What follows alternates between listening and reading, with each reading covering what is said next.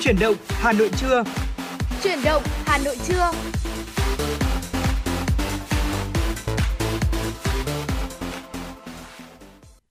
Xin kính chào quý vị thính giả và chào mừng quý vị thính giả đến với chương trình Chuyển động Hà Nội trưa nay cùng với Tuấn Kỳ và Bảo Trâm. Vâng thưa quý vị, chương trình của chúng tôi đang được phát trực tiếp trên tần số FM 96 MHz của Đài Phát thanh và Truyền hình Hà Nội và đang được phát trực tuyến trên website hanoionline.vn ạ. Và quý vị thân mến, quý vị cũng đừng quên là hãy tương tác và trò chuyện cùng Bảo Trân Tuấn Kỳ trong 120 phút sắp tới của chuyển động Hà Nội trưa ờ, thông qua hotline của chương trình 024 3773 6688 cũng như là thông qua trang fanpage chính thức của chương trình FM 96 Thời sự Hà Nội. Và thưa quý vị, uh, chương trình của chúng tôi đang được phát trực tiếp trên tần số FM 96 MHz, đồng thời cũng đang được phát trực tuyến trên trang web hanoionline.vn. Và nếu quý vị chúng ta có bỏ lỡ khung giờ phát sóng nào, quý vị cũng có thể hoàn toàn nghe lại trên trang web Hà Nội Online. Vâng, phải nói rằng là ngày hôm nay thì là một uh, buổi uh, ngày, chủ nhật và hy vọng rằng là trong buổi trưa ngày chủ nhật này thì Tuấn Kỳ và Bảo Trâm sẽ mang đến cho quý vị thính giả những giây phút thư giãn cùng với những thông tin mà chúng tôi đã được cập nhật đến từ các à, phóng viên biên tập viên của chương trình. Ngoài ra thì chúng tôi còn à, sẽ gửi đến quý vị những giai điệu âm nhạc, một số những cái mẹo hay trong từ một cà phê trưa hay là một số những hành trình khám phá mà chúng tôi cũng đã tìm hiểu được trong quá trình mà làm kịch bản chẳng hạn. Thì sẽ chia sẻ đến với quý vị thính giả. Và đừng quên hai kênh tương tác của chúng tôi đó là 024 3773 6688 quý vị thính giả nhé. À, đây sẽ là kênh tương tác chính thức của uh, chương trình chuyển động Hà Nội. À, ngoài ra còn một fanpage nữa tên là FM 96 thời sự Hà Nội. Nếu quý vị thính giả muốn yêu cầu một bài hát muốn um, chúng tôi phát một bài hát hay là gửi một lời nhắn gửi yêu thương nào đó đến cho những người thân và bạn bè của quý vị thì hãy cứ liên hệ qua số này để chúng tôi có thể à, thực hiện yêu cầu của quý vị thính giả và mang lại tình yêu thương cho ở bất cứ nơi đâu quý vị nhé. Vâng thưa quý vị và trước khi đến với uh, những nội dung của chuyển động Hà Nội trưa nay, uh, chúng tôi xin được thông báo đến quý vị một thông tin vô cùng hấp dẫn. Đó là quý vị chúng ta hoàn toàn sẽ có khả năng nhận được một phần thưởng đó là một chiếc iPhone 14 Pro Max. Ừ. Uh, và thưa quý vị cách thức như thế nào ạ? Chúng tôi bảo Trần Thần Kỳ xin được chia sẻ ngay sau đây. Uh, thưa quý vị vào 20 giờ tối nay chủ nhật ngày 16 tháng 7 năm 2023 uh, trên các kênh sóng của Đài Phát thanh Truyền hình Hà Nội Cụ thể là chương trình truyền hình trực tiếp trên kênh 1, phát thanh trực tiếp trên sóng FM 96 MHz và trên các nền tảng số của Đài Phát thanh Truyền hình Hà Nội sẽ có chương trình nghệ thuật dòng thời gian bài ca đi cùng năm tháng với chủ đề khúc hát những dòng sông của Đại Hà Nội. À, với những ca khúc đã đi vào ký ức của rất nhiều thế hệ người nghe như là ca khúc chảy đi sông ơi, sông lô, du kích sông thao, bên dòng sông thương, tình yêu trên dòng sông quan họ, dòng sông quê anh, dòng sông quê em và để có thể nhận được phần thưởng là một chiếc iPhone 14 Pro Max thì ngay sau đây xin mời Tuấn Kỳ sẽ nêu cách thức để quý vị thính giả chúng ta sẽ là một trong số rất nhiều người có cơ hội được nhận phần thưởng này trong buổi tối ngày hôm nay. Vâng và phải nói rằng là cách thức nhận thì rất đơn giản nhé. Đó là chúng ta hãy tải app là Hà Nội On. Đó có thể tải trên uh, iOS hoặc là Android đều được cả. À, Android thì là CH Play còn uh, iOS thì là Apple Store. Rồi chúng ta thấy bước một là tải app này Xin nhắc lại app là Hà Nội On nha thưa quý vị. Bước 2 là chúng ta hãy mở và xem chương trình. Bước thứ ba là hãy nhập họ tên, số điện thoại, chọn phương án trả lời và nhấn nút đồng ý nha sau đó thì là máy tính sẽ chọn ra ngẫu nhiên một người khán giả trả lời đúng và kết quả sẽ được công bố ngay sau khi chương trình chúng ta kết thúc. Và vâng thưa quý vị và phần thưởng sẽ là một chiếc iPhone 14 Pro Max vào lúc à, uh, 10 vào lúc 20 giờ tối nay ngày 16 tháng 7 năm 2023 trong chương trình dòng thời gian bài ca đi cùng năm tháng với chủ đề là khúc hát những dòng sông. Và thêm một điều nữa là chương trình của chúng tôi sẽ được uh, phát sóng trực tiếp trên kênh 1 và phát thanh trực tiếp trên sóng FM 96 MHz và các nền tảng số của Đài Hà Nội vào lúc 20 giờ Chủ nhật ngày 16 tháng 7 năm 2023 nha thưa quý vị. Và vừa rồi thì Tuấn Kỳ cũng đã mang đến cho quý vị những thông tin vô cùng chi tiết để quý vị chúng ta có thể uh, thực hiện và mình sẽ có cơ hội được nhận một phần thưởng đó là một chiếc iPhone 14 Pro Max. Bên cạnh đó quý vị ơi, chúng ta không chỉ là nhận được phần thưởng đâu, um, không chỉ là có cơ hội được nhận phần thưởng mà điều quan trọng nhất Bảo Trâm nghĩ rằng đó là một món quà tinh thần mà Đài Phát thanh Truyền Hà Nội mang đến cho quý vị. Ờ, đó chính là chương trình dòng thời gian bài ca đi cùng năm tháng với chủ đề khúc hát những dòng sông sẽ được uh, trực tiếp vào lúc 20 giờ chủ nhật ngày hôm nay vào ờ, ngày 16 tháng 7 năm 2023 và trên những uh, làn sóng những kênh giống của Đài Phát thanh Truyền Hà Nội như là trực tiếp trên kênh 1, phát thanh trực tiếp trên 6 FM 96 MHz và các nền tảng số của Đài Phát thanh Truyền Hà Nội. Và mong rằng là uh, sau uh, buổi tối ngày hôm nay trong chương trình ngày mai chẳng hạn chúng tôi cũng sẽ lắng nghe được chia sẻ đến từ quý vị thính giả hoặc là một quý vị khán giả nào đó chúng ta may mắn nhận được phần quà đó là một chiếc iPhone 14 Pro Max không ạ? Vâng đúng là như vậy và hy vọng rằng những thông tin vừa rồi cũng đã giúp cho quý vị thính giả có một uh, chương trình để thư giãn vào cuối tuần và còn nhận được phần thưởng hấp dẫn như vậy nữa thì chắc chắn là ai cũng sẽ mong muốn được lắng nghe rồi đúng không ạ? Còn ngay bây giờ chúng ta sẽ cùng tiếp tục với FM96 với một uh, ca khúc được không ạ? Ừ, hoàn toàn đồng ý ạ. Ờ, ngày hôm nay cũng là một ngày đẹp trời, đúng như là anh Tuấn Kỳ đã nói buổi sáng, thời tiết hôm nay cực kỳ mát mẻ và dễ chịu. À, có lẽ là với thời tiết như thế này thì không thể nào phù hợp hơn sẽ là một ca khúc uh, sôi động một chút và cũng mang âm hưởng mùa hè. À, xin mời quý vị sẽ cùng lắng nghe ca khúc có tựa đề Hương mùa hè qua phần hiện của Sunny Hạ Linh và Hoàng Dũng. Ngay sau ca khúc này, Bảo Trâm Tuấn Kỳ chúng tôi cũng sẽ quay trở lại và đồng hành cùng quý vị.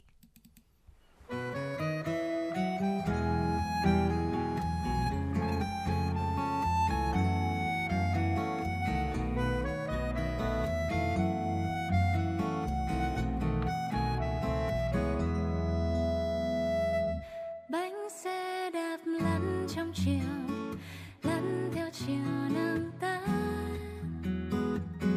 Lá me phủ lên mặt đường, hương mùa hè đâu đây?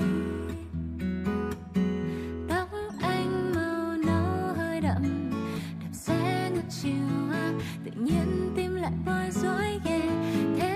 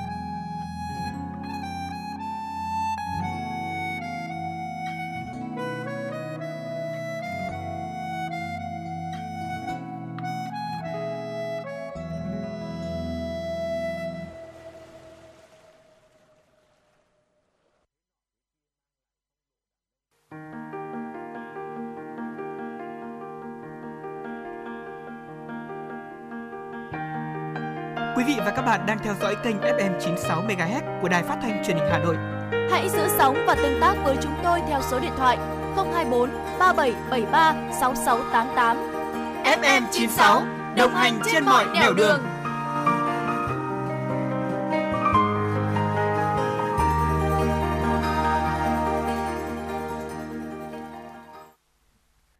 vị và vừa rồi là ca khúc Hương mùa hè qua phần thiện của Xuân Hạ Linh và Hoàng Dũng. Tiếp nối chương trình, mời quý vị cùng chúng tôi cập nhật những điểm tin có trong chuyển động Hà Nội trưa nay. Thưa quý vị, hôm qua, Liên hiệp các tổ chức hữu nghị Hà Nội và hữu nghị Việt Mỹ thành phố Hà Nội tổ chức Ngày hội văn hóa hữu nghị Việt Mỹ năm 2023 tại phố sách Hà Nội. Đây là hoạt động đối ngoại nhân dân nhằm thắt chặt hơn nữa mối quan hệ tốt đẹp giữa Việt Nam và Hoa Kỳ, hướng tới kỷ niệm 28 năm thiết lập quan hệ ngoại giao Việt Nam Hoa Kỳ 12 tháng 7 năm 1995, 12 tháng 7 năm 2023 và 10 năm xác lập quan hệ đối tác toàn diện Việt Nam Hoa Kỳ 25 tháng 7 năm 2013 và 25 tháng 7 năm 2023. Phát biểu khai mạc ngày hội, ông Đinh Hồng Phong, Chủ tịch hữu nghị Việt Mỹ thành phố Hà Nội, Phó Giám đốc Sở Lao động Thương binh và Xã hội Hà Nội nhấn mạnh, mối quan hệ Việt Nam Hoa Kỳ đã trải qua những thăng trầm và đạt được những thành tựu đáng kể, chứng kiến sự phát triển mạnh mẽ của hợp tác kinh tế, văn hóa và chính trị giữa hai quốc gia. Ông Đinh Hồng Phong khẳng định, quan hệ Việt Nam Hoa Kỳ đã mang lại nhiều lợi ích cho cả hai quốc gia và nhân dân hai nước. Lãnh đạo Việt Nam luôn mong muốn và không ngừng củng cố phát triển mối quan hệ với Hoa Kỳ, đối tác toàn diện của Việt Nam ở khu vực châu Á Thái Bình Dương.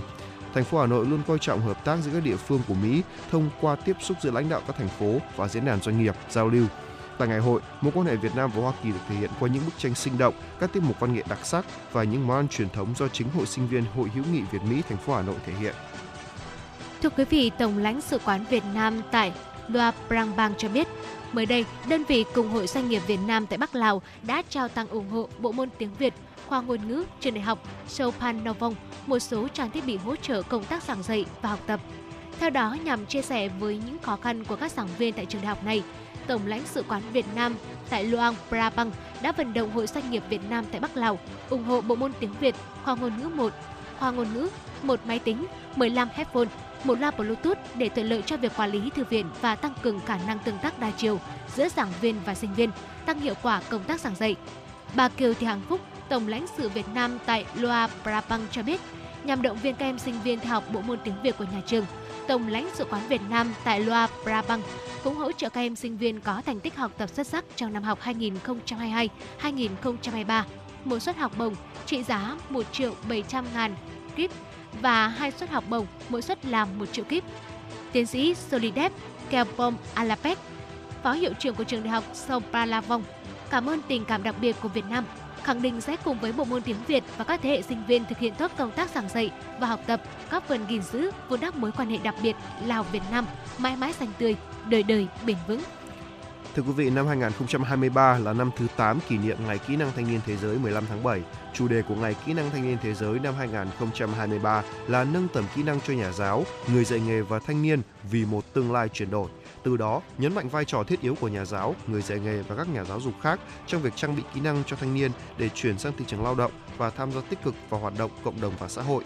Thông điệp của Tổ chức Văn hóa, Khoa học và Giáo dục Liên Hợp Quốc UNESCO về Ngày Kỹ năng Thanh niên Thế giới năm nay là chúng ta hãy cùng định hình một tương lai tươi sáng hơn để thanh niên không bị bỏ lại phía sau.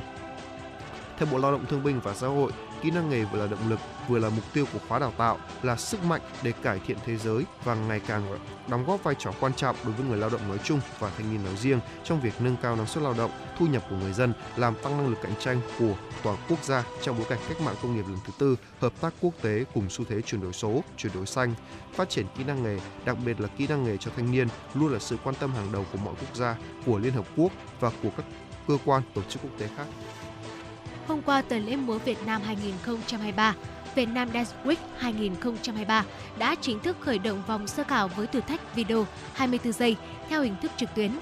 Đây là sự kiện nghệ thuật trọng điểm của Hội nghệ sĩ múa Việt Nam trong năm 2023 có sự phối hợp tổ chức của Sở Văn hóa và Thể thao Hà Nội, Sở Văn hóa và Thể thao Thành phố Hồ Chí Minh, Ban quản lý Công viên Thống nhất Hà Nội, Công ty Truyền thông Kinh Kỳ Foundation sự kiện được kỳ vọng sẽ tạo sức lan tỏa không chỉ trong giới nghệ sĩ múa Việt Nam mà tới cả cộng đồng những người yêu múa, yêu những chuyển động mang tính nghệ thuật. Với chủ đề Hội tụ và tỏa sắc tương lai, tuần lễ múa Việt Nam 2023 dành cho mọi đối tượng sinh sống tại Việt Nam và người nước ngoài tham gia. Với 4 hạng tuổi, thiếu nhi 6 đến 9 tuổi, thiếu niên từ 10 đến 18 tuổi, người lớn trên 18 tuổi, người cao tuổi trên 50 tuổi. Sự kiện năm nay diễn ra kể từ ngày 15 tháng 7 đến ngày 29 tháng 10 với hai nội dung chính là cuộc thi tác phẩm múa dân gian dân tộc toàn quốc và liên hoan múa Việt Nam quốc tế. Các nội dung được tổ chức theo 3 vòng. Vòng sơ khảo, thử thách video 24 giây trực tuyến từ ngày 15 đến ngày 17 tháng 9. Vòng bán kết trực tuyến ngày 22 tháng 9. Vòng chung kết được tổ chức tại khu vực Việt Bắc từ ngày 26 đến ngày 29 tháng 10. Phía Nam từ ngày 19 đến ngày 22 tháng 10. Tuần lễ múa năm nay còn có sự hoạt động điểm nhấn như giới thiệu và phổ biến vũ điệu tay trong tay với sự tham gia của khoảng 1.000 nghệ sĩ vũ công, người yêu nhảy múa nhằm truyền tải thông điệp về sự gắn kết cộng đồng, phần tranh tài của các câu lạc bộ vũ đoàn, giới thiệu nhiều hạng mục liên quan đến múa như nhấp ảnh, sách vịt, sách phim, tác phẩm thị giác, công trình nghiên cứu về múa. Vâng thưa quý vị, vừa rồi là một số thông tin mà chúng tôi muốn gửi đến cho quý vị trong chương trình chuyển động Hà Nội trưa nay. Và tiếp theo chúng ta sẽ đến với tiểu mục cà phê trưa với những nghiên cứu tiết lộ bốn yếu tố quan trọng từ gia đình ảnh hưởng đến điểm số của con cái. Nhưng mà trước khi đến với tiểu mục này, xin phép được gửi tới quý vị thính giả một giai điệu âm nhạc ạ. Mời quý vị sẽ cùng lắng nghe ca khúc Cho tôi xin một vé đi tuổi thơ, một sáng tác của Nguyễn Mạnh Hoàng và qua phần thể hiện của rất nhiều nghệ sĩ cho tôi xin một vé đi tuổi thơ, để trở về với giấc mơ ngày xưa. Bút mực truyện tranh, những gói bỏng ngô trong ngăn bàn. Cho tôi xin về lại thời tập tô, để vẽ ông mặt trời hiền như bố. Những chiều dòng trời say mê những món đồ cho tôi xin về lại mái trường xưa, dù trường thật bé nhưng ước mơ thật to. Từng ngày chăm lo, cô giáo vui như mẹ hiền. Cho con xin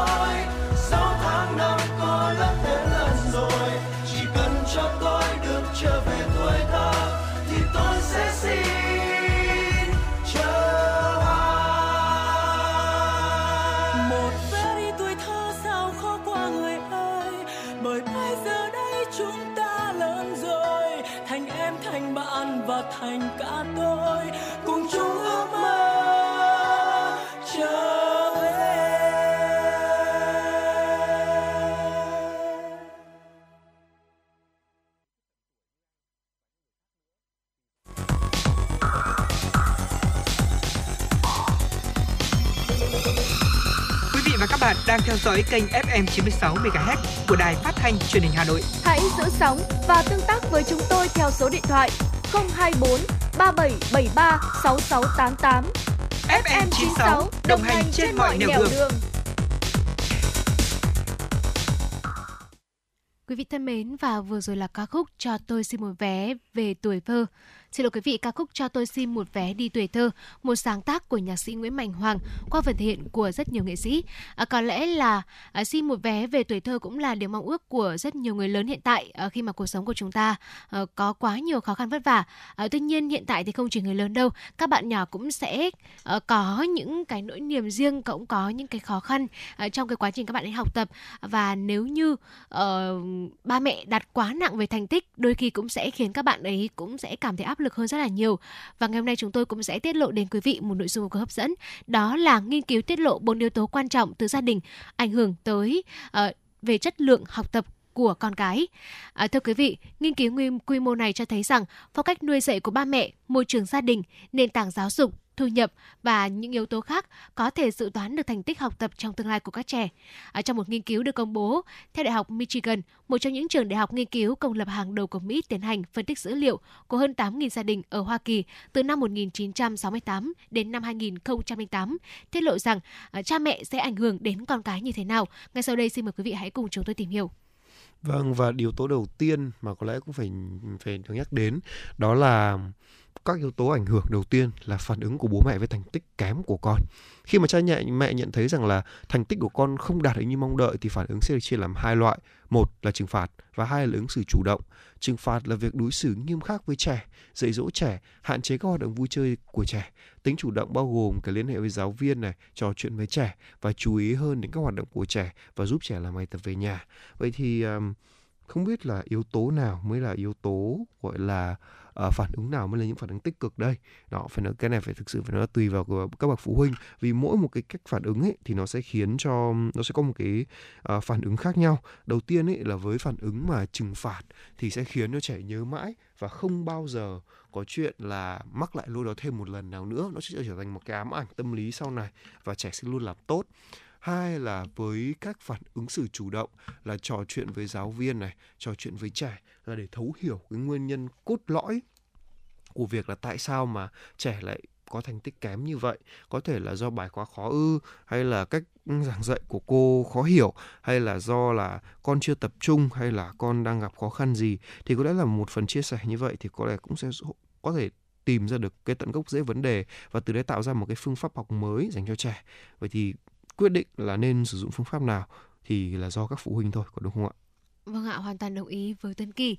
Và thưa quý vị, một yếu tố nữa cũng sẽ ảnh hưởng đến à, các bạn nhỏ, đặc biệt là ảnh hưởng đến à, cái việc thành tích học tập của các bạn ấy có tốt hay không. Đó chính là sự ấm áp của gia đình. Ờ, chất lượng tình cảm của các mối quan hệ gia đình bao gồm sự khuyến khích này, hỗ trợ của cha mẹ dành cho con cái. Các nghiên cứu đã phát hiện ra rằng à, việc tạo cho trẻ một môi trường ấm áp, ổn định về mặt cảm xúc có thể khiến trẻ chấp nhận sự dạy dỗ của cha mẹ hơn. À, do đó nếu như mà gia đình nào chúng ta cảm nhận được rằng là uh, con cái của mình uh, kết quả học tập các con cũng chưa tốt thì có lẽ đôi khi ba mẹ cũng cần phải xem lại uh, bởi vì biết đâu nguyên nhân đến từ chính bản thân các ba mẹ thì sao ạ? Uh, biết đâu bởi vì uh, ba mẹ chúng ta vẫn chưa dành đủ uh, cái sự tình cảm ấm áp cho các con. Mặc dù ba mẹ rất là yêu con nhưng mà cách thể hiện đôi khi lại khiến trẻ cảm thấy xa cách. Và uh, từ đó thì nó không chỉ ảnh hưởng đến tâm lý của trẻ mà đôi khi cũng ảnh hưởng đến uh, cái việc quá trình học tập cũng như là kết quả học tập của con mình trên lớp. Vâng, đúng rồi như vậy. À, tiếp theo đó là kích thích nhận thức, chẳng hạn như là thường xuyên trò chuyện với trẻ, chẳng hạn mua sách cho trẻ, đưa trẻ đến các viện bảo tàng. Đấy là cách thúc đẩy sự phát triển nhận thức đó. Đi học không phải là duy nhất là đến vượt thầy cô giáo cư giảng những bài giảng khô khan mà là ngoài ra ấy, còn là cách mà chúng ta học ở bên ngoài nữa như cái à, có một lần tôi đi bảo tàng à, bảo tàng lịch sử Việt Nam thì lúc ấy là cái cảm xúc đầu tiên tôi bước vào tôi rất là xúc động. Bởi vì tôi thấy một nhóm các em học sinh à, nhỏ thôi à, các em được à, các thầy cô giáo hay là các à, cô hướng dẫn viên giảng về chống đồng rất là hay. Và phải nói rằng đấy là một cách học tập tuyệt vời mà tôi cảm thấy rất là ghen tị vì ngày hôm đấy ngày đấy là tôi tôi um, tôi không được như thế phải nói thật là như vậy tôi không được đến bảo tàng và được giảng dạy kỹ về chống đồng như vậy từng chi tiết trên chống đồng như thế nào. Và ngoài ra thì còn nhiều những mục khác nữa mà các con được tha hồ xem mà các thầy cô hướng dẫn các cô hướng dẫn viên hay là các chú hướng dẫn viên giải thích rất là hay giảng rất là hay. Và thậm chí là còn cuốn hút hơn rất nhiều so với các bài giảng trên lớp. Đấy cũng là một cách học hay thậm chí là học về cả vật lý chẳng hạn học về cuộc sống học về từng những cái thứ nhỏ một. Và tại sao là chúng ta lại phải à, ví dụ trẻ kém về việc học đọc chẳng hạn, có thể mang chúng đến ngay những cái chương trình phát thanh, xem những chương trình truyền hình ở đấy, những người biết đọc là người ta sẽ làm được những cái điều thế này, điều kia. Còn đúng không ạ? Nói chung là lúc nào cũng có những cái cách học riêng mà có lẽ là các cha mẹ có thể tìm để cho các con tiếp thu kiến thức một cách dễ dàng hơn. Ờ, và ông bà chúng ta ngày xưa cũng có một câu nói rất là hay anh kia đó là chăm nghe không bằng một thấy, các con khi mà được đến bảo tàng ờ, khi mà được nhìn ngắm những hiện vật rồi nhất là được các cô chú hướng dẫn viên, những người rất là thông thạo về những sự kiện rồi những sự vật ở đó ờ, giới thiệu về những ý nghĩa của những hoa văn họa tiết trên trồng đồng như trong chia sẻ anh Tấn Kỳ chẳng hạn. Rõ ràng các bé sẽ tiếp thu một cái cách tốt hơn, chủ động hơn so với cái việc là đưa cho các bé một cuốn sách, đúng không ạ? Rất là dày và giới thiệu về lịch sử của trống đồng rồi lại ý nghĩa những họa tiết hoa văn như thế nào. Các con rõ ràng là sẽ không cảm thấy hứng thú bằng cách là được đến tận nơi và được tận mắt mình được chứng kiến bảo vật ờ, và tất cả rất là nhiều thứ nữa. Và rõ ràng rằng ờ, cái cách kích thích nhận thức vừa rồi nhanh tới kỳ chia sẻ cũng là một cách rất là hay để giúp các bạn nhỏ uh, chúng ta có thể uh, kích thích được uh, sự ham học ham học hỏi này cũng như là có thể giúp các bạn đấy uh, có được một cái kết quả học tập tốt hơn. Và một yếu tố nữa mà được các chuyên gia đưa ra ở đây đó là yếu tố về nhân khẩu học của cha mẹ. Ví dụ như là trình độ học vấn của cha mẹ, thu nhập và chủng tộc cũng có ảnh hưởng tác động rất nhiều đến kết quả học tập của con mình. À, và thưa quý vị, à, cái phần những phân tích của các chuyên gia cũng đã mang lại một kết quả sau đây ạ. À, các phát hiện cho thấy rằng là trẻ có nhiều kích thích nhận thức hơn khi còn nhỏ, tương lai sẽ học tốt hơn. À, trong khi trừng phạt trẻ sẽ có khả năng làm giảm thành tích học tập sự ấm áp của gia đình chẳng hạn như là hỗ trợ này khuyến khích khen ngợi không đóng vai trò quá rõ ràng trong việc dự đoán kết quả học tập của trẻ. Ở tuổi vị thành niên à, cả kích thích nhận thức hay là trừng phạt thì đều không thể dự đoán được thành tích học tập của trẻ. À, trình độ học vấn của cha mẹ càng cao thì lại càng có thể dự đoán rằng cha mẹ sẽ kích thích nhận thức cho con cái nhiều hơn. Con cái nhiều khả năng có thành tích học tập tốt. À, tuy nhiên thu nhập không thể dự đoán được thành tích học tập. À, như vậy là chúng ta hoàn toàn có thể thấy được rằng là kết quả của nghiên cứu này cũng đã chỉ ra rằng uh, thành tích học tập của các con uh, phần lớn nó sẽ đến từ cái sự nỗ lực sự cố gắng của các con. Tuy nhiên những yếu tố khác cũng có thể tác động đến ví dụ như là uh, sự ấm áp của gia đình sự hỗ trợ khuyến khích và khen ngợi đóng vai trò uh, không đóng vai trò quá rõ ràng. Nhưng tuy nhiên nó cũng một phần nào đó có thể uh, giúp trẻ được học tập tốt hơn và một cái điều mà tôi cực kỳ lưu tâm ở đây đó chính là nghiên cứu đã chỉ ra rằng là trừng phạt trẻ sẽ có khả năng làm giảm thành tích học tập. À, như vậy là à, với cái phương pháp dạy học của ba mẹ về con đó là trừng phạt sẽ khiến cho trẻ cảm thấy sợ hãi. Ờ, uh, nhụt chí và đôi khi trẻ cũng sẽ vì cái sự sợ hãi đó mà không còn một tâm lý thoải mái để có thể tiếp thu bài học được. Và bây giờ thì hãy cùng chúng tôi uh, đến với những cái kết luận cuối cùng của các nhà nghiên cứu và bà trâm tin chắc rằng là khi quý vị lắng nghe những kết luận này quý vị chúng ta cũng có thể rút ra được những cái phương pháp dạy con mới ờ, để các bé nhà mình uh, có thể là phát triển hơn trong tương lai. Vâng, đầu tiên đó là muốn con sau này có thành tích học tập tốt thì hãy thường xuyên trò chuyện với con khi mà con còn nhỏ, mua sách cho con và tham gia nhiều hoạt động có lợi cho sự phát triển của nhận thức. Thứ hai là khi con có thành tích như chưa như mong muốn ấy thì bớt phạt con đi. Vì nhưng phải hiểu rằng là vì sao con lại học chưa tốt giúp con thay đổi có mục tiêu trừng phạt sẽ khiến trẻ có những cảm xúc tiêu cực của việc học và chưa chắc đã giải quyết được nguyên nhân thực sự đâu ạ và thứ ba là việc thường xuyên khuyến khích hỗ trợ và khen ngợi. Mặc dù là không có tác dụng như không có tác dụng như dự đoán mạnh mẽ về thành tích học tập nhưng mà việc uh, cho trẻ một uh, ngôi nhà ấm áp lại có lợi cho sức khỏe thể chất và tinh thần hơn. Còn đúng không ạ? Vì là những có đến 7 loại trí thông minh của con người cơ mà. À, thành tích học tập ngày xưa ấy, thì tôi bị bó buộc bởi hai bộ môn là toán và văn. Ừ. đấy không phải là hai bộ môn toàn diện Nhưng mà Tôi là lại- cơ bản nhất là cơ ạ? bản nhất. Tôi thích học lịch sử nhưng mà tôi lại thích tiếp thu lịch sử hơn. Và ngày xưa ấy là hai môn căn bản đó nó đã khiến cho tôi bỏ đi rất là nhiều thứ. Và hai cái môn này sao tôi thấy tôi thấy ghét nó thế? Nó cũng chỉ ví dụ môn toán đối với tôi nó cũng chỉ dùng cùng là cộng trừ nhân chia mà. Tại sao tôi lại phải học cả logarit cả hàm tích phân? Tôi đâu có hiểu được những cái đấy. Thế nhưng mà những sự kiện lịch sử tôi lại tiếp thu rất nhanh. Nhanh hơn mọi người rất là nhiều đúng không ạ còn với văn học tôi cũng phải sử dụng lịch sử để tôi cố gắng tôi ghi nhớ. Cho nên là tiểu sử tôi ghi nhớ rất là nhanh hơn là những cái cái lời ờ, phân tích của các thầy cô giáo trên trường trên trường. Đó cho nên là mỗi một đứa trẻ sẽ có một tài năng khác nhau. Nếu như cả xã hội ai cũng chỉ giỏi mỗi toán văn ấy thì làm sao mà chúng ta có thể sống một cách gọi là trọn vẹn được có đúng không? À, toán văn là một những bộ môn căn bản những bộ môn nền tảng. Nhưng mà hãy giữ nó đúng ở nền tảng thôi. Tôi nghĩ là như vậy. Cách tốt nhất là hãy giữ nó ở một cái nền tảng.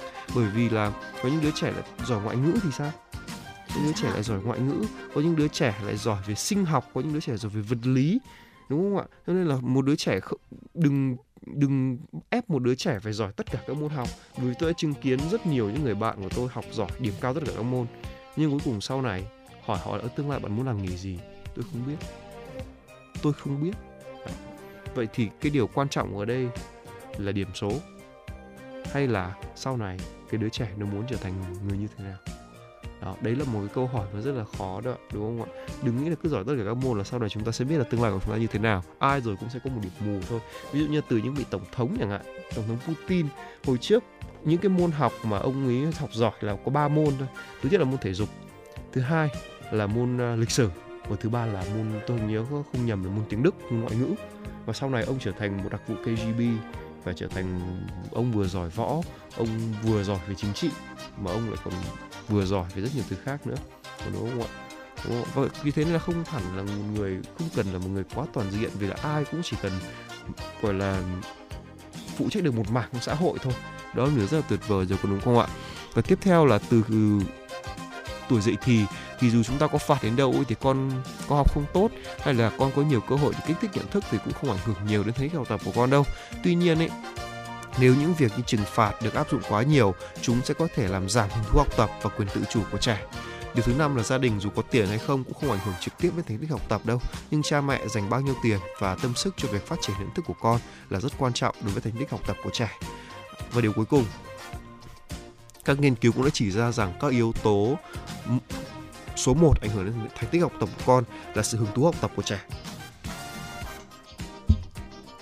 Vâng thưa quý vị ờ, và vừa rồi đó là một vài ờ, những Ờ, kết luận của các chuyên gia đưa ra và mong rằng là với những kết luận này quý vị chúng ta cũng sẽ có được ờ, những cái chiêm nghiệm riêng của mình ờ, về phương pháp dạy con. Và có lẽ là nhiều ba mẹ chúng ta vẫn đang đau đầu vì cũng không biết rằng là làm sao để có một phương pháp dạy con đúng nhất, tốt nhất cho con. Bởi vì ba mẹ lúc nào cũng mong muốn rằng là con mình sẽ được thụ hưởng những nền giáo dục thụ hưởng được những điều tốt nhất từ ba mẹ của mình. Và từ đó thì ba mẹ cũng có một cái áp lực riêng, đó là cái phương pháp dạy học ừ, con của mình cũng phù hợp với con tốt nhất cho con của mình.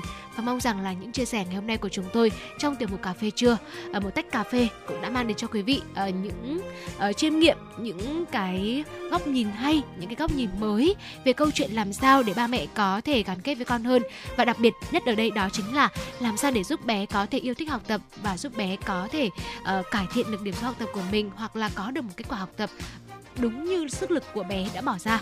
Còn bây giờ thì hãy cùng tạm dừng tiểu mục cà phê trưa ngày hôm nay tại đây. Hãy và cùng ờ, chúng tôi thư giãn với một giai điệu âm nhạc ờ, trước khi đến với những nội dung hấp dẫn tiếp theo của chương trình. Và mời quý vị sẽ cùng lắng nghe ca khúc có tựa đề Bài ca tôm cá qua phần hiện của Trang En và Nguyễn Mạnh Chiến.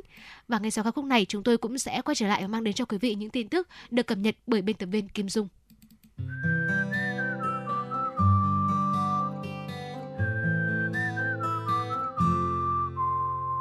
Nắng trong và trời xanh. Gió đêm hương thơm lành xóm đưa từng lời ru. Ôi à ôi à. Một ngày nắng đã lên vui đi ta lo gì? Đời có bao lâu có mấy khi? Thuyền xuôi gió dấu phong ba ta vẫn kiên trì sông ca đừng ngã tay treo Hà dốc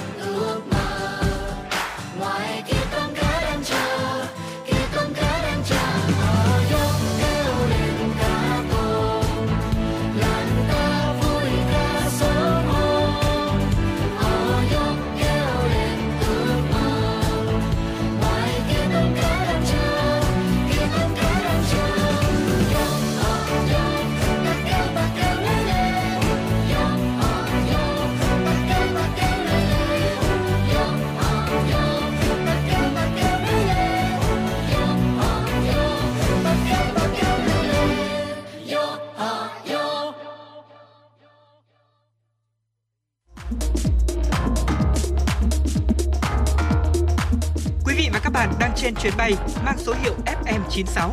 Hãy thư giãn, chúng tôi sẽ cùng bạn trên mọi cung đường. Hãy giữ sóng và tương tác với chúng tôi theo số điện thoại 024 3773 6688.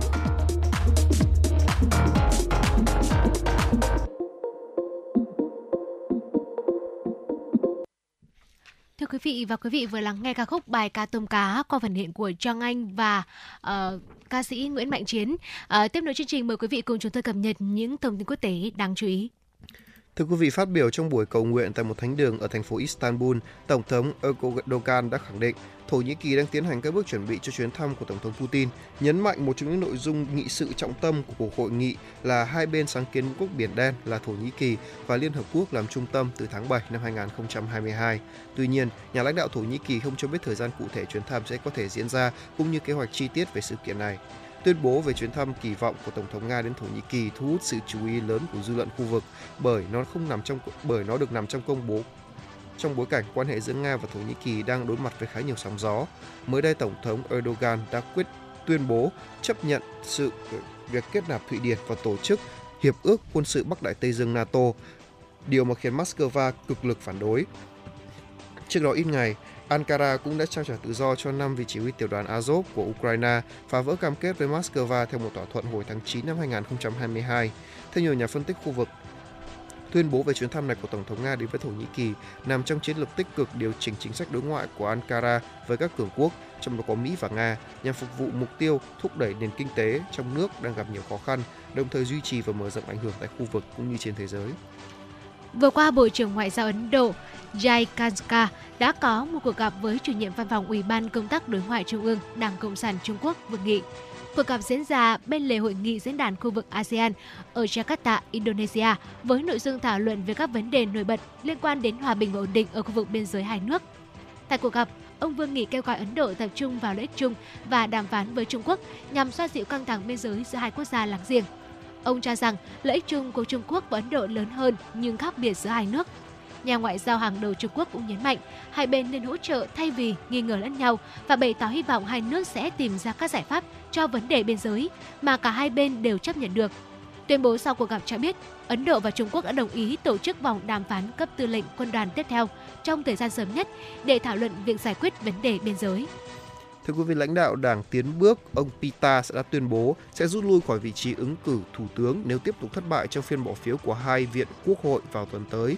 Phát biểu tại qua video đăng tải trên mạng xã hội hôm qua, ông Pita kêu gọi người dân tiếp tục ủng hộ ông với tư cách là ứng viên thủ tướng, nhưng đồng thời cũng để ngỏ khả năng rút lui nếu không giành được đủ số phiếu cần thiết trong phiên phiếu bầu thủ tướng tuần qua. Ông cho biết nếu đảng tiến bước thực sự không còn cơ hội thành lập chính phủ, ông sẵn sàng trao cơ hội cho đảng vì nước Thái Pu Thái, đảng có nhiều phiếu thứ hai trong cuộc tổng tuyển cử ngày 14 tháng 5, đứng ra thành lập chính phủ liên minh. Trong cuộc bỏ phiếu của lưỡng viện quốc hội vào hôm 13 tháng 7 vừa qua, ông Pita là ứng cử viên thủ tướng duy nhất được đề cử, nhưng ông đã không giành đủ 375 phiếu cần thiết để đắc cử. Kết quả cuối cùng cho thấy ông Pita chỉ giành được 324 phiếu ủng hộ, 13 thượng nghị sĩ và 311 hạ nghị sĩ. Trong khi đó có 182 phiếu phản đối và 199 phiếu chống. Chủ tịch Quốc hội Thái Lan Wano cho biết ông Pita vẫn có thể tiếp tục được đề cử làm ứng viên thủ tướng tại các phiên bỏ phiếu tiếp theo được ấn định vào ngày 19 và 20 tháng 7 tới. Theo quy định của Hiến pháp Thái Lan, quá trình bầu chọn thủ tướng không có giới hạn về thời gian và lặp lại cho tới khi một ứng cử viên giành đủ 375 phiếu bầu cần thiết. Một vụ hỏa hoạn đã xảy ra tại tòa tháp Kaling ở thủ đô Jakarta của Indonesia, gây tắc nghẽn giao thông ở khu vực hành chính Cao Quang. Ngọn lửa bắt đầu bùng phát ở tầng 7 của tòa tháp, sau đó nhanh chóng bốc lên tận tầng 16. 22 xe cứu hỏa và 115 nhân viên cứu hỏa đã nhanh chóng có mặt ở hiện trường để dập tắt đám cháy. Hiện lính cứu hỏa đã dập tắt được ngọn lửa. Theo thông tin sơ bộ, có hai người bị thương trong vụ hỏa hoạn. Nguyên nhân ban đầu được xác định là do nổ bình ga trong căng tin ở tầng 7. Và thưa quý vị, chúng tôi cũng vừa cập nhật được thêm một thông tin mới đây. À, thưa quý vị, theo VOV, báo cáo của lực lượng cứu hộ uh, vào tối qua báo cáo rằng có thêm 5 thi thể nạn nhân thiệt mạng ở mưa lớn miền Trung của nước Hàn Quốc, nâng tổng số người chết do mưa lũ những ngày gần đây tại Hàn Quốc lên đến 31 người. Ở cụ thể thì Bộ Nội vụ An toàn Hàn Quốc trước đó đã báo cáo 26 người thiệt mạng và 10 người mất tích tính đến tối qua khi mưa lớn gây ra lở đất và lũ lụt trên cả nước với 7.540 người phải sơ tán khẩn cấp. Số lượng thương vong do các đường hầm ngập nước không được đưa ra dữ liệu của Bộ vì chưa rõ có bao nhiêu người và ô tô bị mắc kẹt ở dưới nước. Ông Seo Yong-gi, người đứng đầu trạm cứu hỏa phía tây thành phố Jeongju cho biết, tất cả các lực lượng chức năng đang tập trung vào hoạt động tìm kiếm dưới các tầng hầm vì có nhiều khả năng vẫn còn nhiều người mắc kẹt. Tổng thống Yoon suk yeol hiện đang công du nước ngoài đã ra lệnh cho Thủ tướng Han Duk Soo huy động tất cả các nguồn lực sẵn có để giảm thiểu thương vong, do dự kiến sẽ có thêm mưa lớn trên bán đảo vào ngày 16 tháng 7. Cơ quan khí tượng Hàn Quốc dự báo trước đó cũng đã cảnh báo mưa lớn sẽ tiếp tục xảy ra vào ngày hôm nay với nhiều khu vực dân cư đã được cảnh báo lệnh sơ tán. Tập đoàn đường sắt nước này cũng thông báo tạm dừng tất cả các chuyến tàu chậm và một số chuyến tàu cao tốc. Nhiều chuyến tàu cao tốc khác cũng có thể bị trì hoãn do sạt lở đất, lũ lụt đe dọa đến an toàn. Và vừa rồi là những thông tin chúng tôi vừa cập nhật đến quý vị ở trong chuyển động Hà Nội trưa nay. Những thông tin thời sự quốc tế đáng quan tâm đáng quan tâm. Ở tiếp nối chương trình xin được mời quý vị chúng ta sẽ cùng nhau thư giãn với những giai điệu âm nhạc à, trước khi đến với những tin tức tiếp theo của chương trình. Mời quý vị cùng lắng nghe ca khúc có tựa đề Lối nhỏ ờ, qua phần thiện hiện của Đen Vâu và Phương Anh Đào.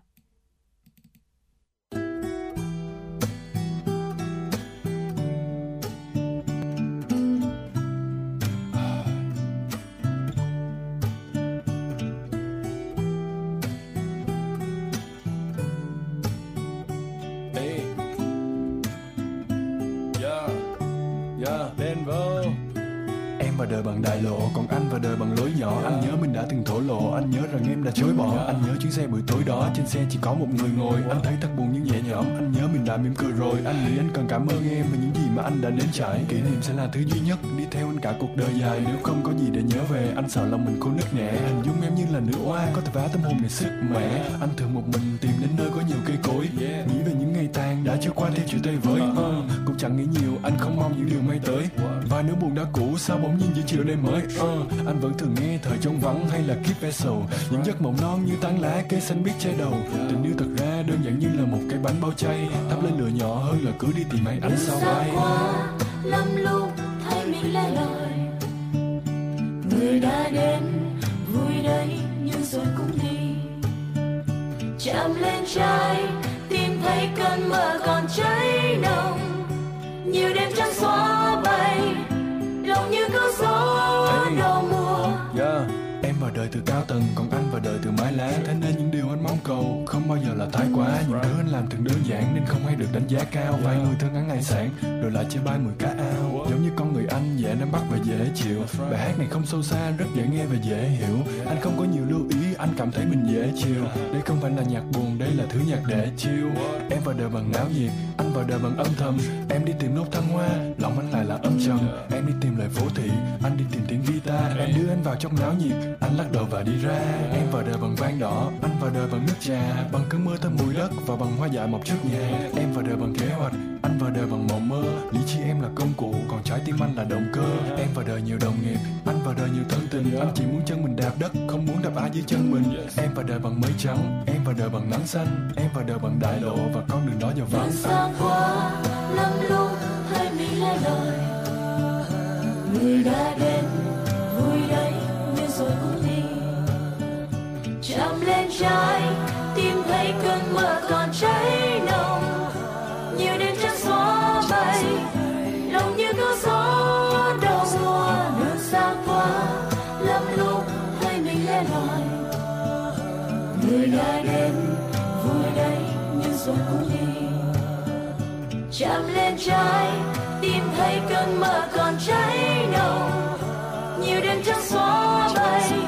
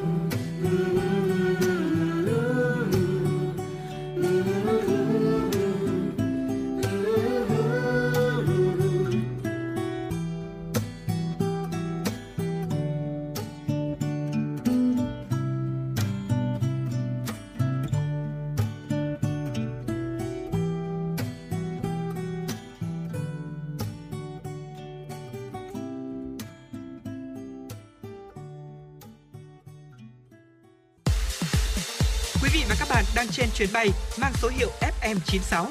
Hãy thư giãn, chúng tôi sẽ cùng bạn trên mọi cung đường. Hãy giữ sóng và tương tác với chúng tôi theo số điện thoại 024 3773 6688. Vâng thưa quý vị thính giả, tiếp tục với dòng chảy tin tức của FM 96. Xin mời quý vị thính giả cùng đến với một số thông tin do biên tập viên Kim Dung đã thực hiện và gửi về cho chương trình. Thưa quý vị, vừa qua, Cục Kinh tế Hợp tác và Phát triển Nông thôn, Bộ Nông nghiệp và Phát triển Nông thôn tổ chức họp về sự phát triển ngành muối Việt Nam. Theo báo cáo, nghề làm muối của Việt Nam là nghề truyền thống có từ lâu đời và là ngành sản xuất có tầm quan trọng đối với sự phát triển kinh tế của đất nước. Hiện diện tích sản xuất muối ở cả nước là 11.009 ha với 73 cơ sở chế biến muối tinh, muối trộn iốt, muối sạch xuất khẩu. Trong đó, 13 cơ sở chế biến muối chiếm 19,7% đã đầu tư ứng dụng tiến bộ khoa học kỹ thuật, công suất là từ 15 đến 22.000 tấn trên một năm. Một cơ sở đã đầu tư hai dây chuyển thiết bị đồng bộ nhập khẩu của Tây Ban Nha có công suất là 200.000 tấn trên một năm.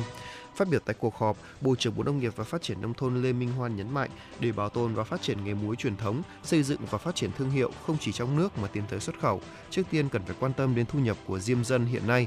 Nghề muối nếu sẽ mai một nếu như giá trị sản phẩm của muối quá thấp. Tiếp đến là tổ chức đào tạo tập huấn, áp dụng các thiết bị máy móc công nghệ đến với người sản xuất, kết nối các doanh nghiệp và diêm dân để tiêu thụ sản phẩm ổn định. Bộ trưởng Lê Minh Hoan yêu cầu đẩy mạnh công tác truyền thông, xây dựng diễn đàn, chia sẻ thông tin, kinh nghiệm trong các vùng nguyên liệu, tiến tới mục tiêu trong tương lai gần, Việt Nam không còn phải nhập khẩu muối và thậm chí xuất khẩu muối sang các thị trường lớn. Thưa quý vị, sẽ tiếp tục với những thông tin đáng chú ý tiếp theo. Theo báo cáo chỉ số niềm tin kinh doanh BIC, BCI do Hiệp hội Doanh nghiệp châu Âu tại Việt Nam, Eurochem Việt Nam mới công bố, số doanh nghiệp đánh giá tích cực về triển vọng kinh doanh quý 3 năm 2023 tăng lên và Việt Nam vẫn củng cố vị trí là một trong năm điểm đến đầu tư hàng đầu của doanh nghiệp châu Âu. Cụ thể, 48% số người tham gia khảo sát kỳ vọng đầu tư trực tiếp nước ngoài FDI từ công ty họ vào Việt Nam sẽ tăng trong quý tới. Số lượng lãnh đạo doanh nghiệp đánh giá tích cực về triển vọng kinh doanh của Việt Nam trong quý 3 tăng 9% so với đánh giá của quý trước.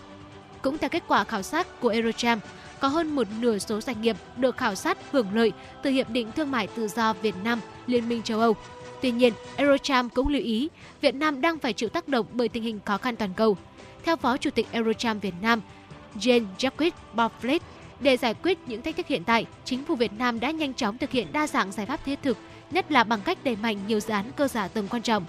Ông đánh giá cao những nỗ lực này và tin rằng điều đó sẽ mang lại sự thúc đẩy đáng kể cho nền kinh tế trong dài hạn. Ngoài ra, nguồn nhân lực trẻ, năng suất cao cũng là yếu tố thu hút mạnh dòng vốn FDI.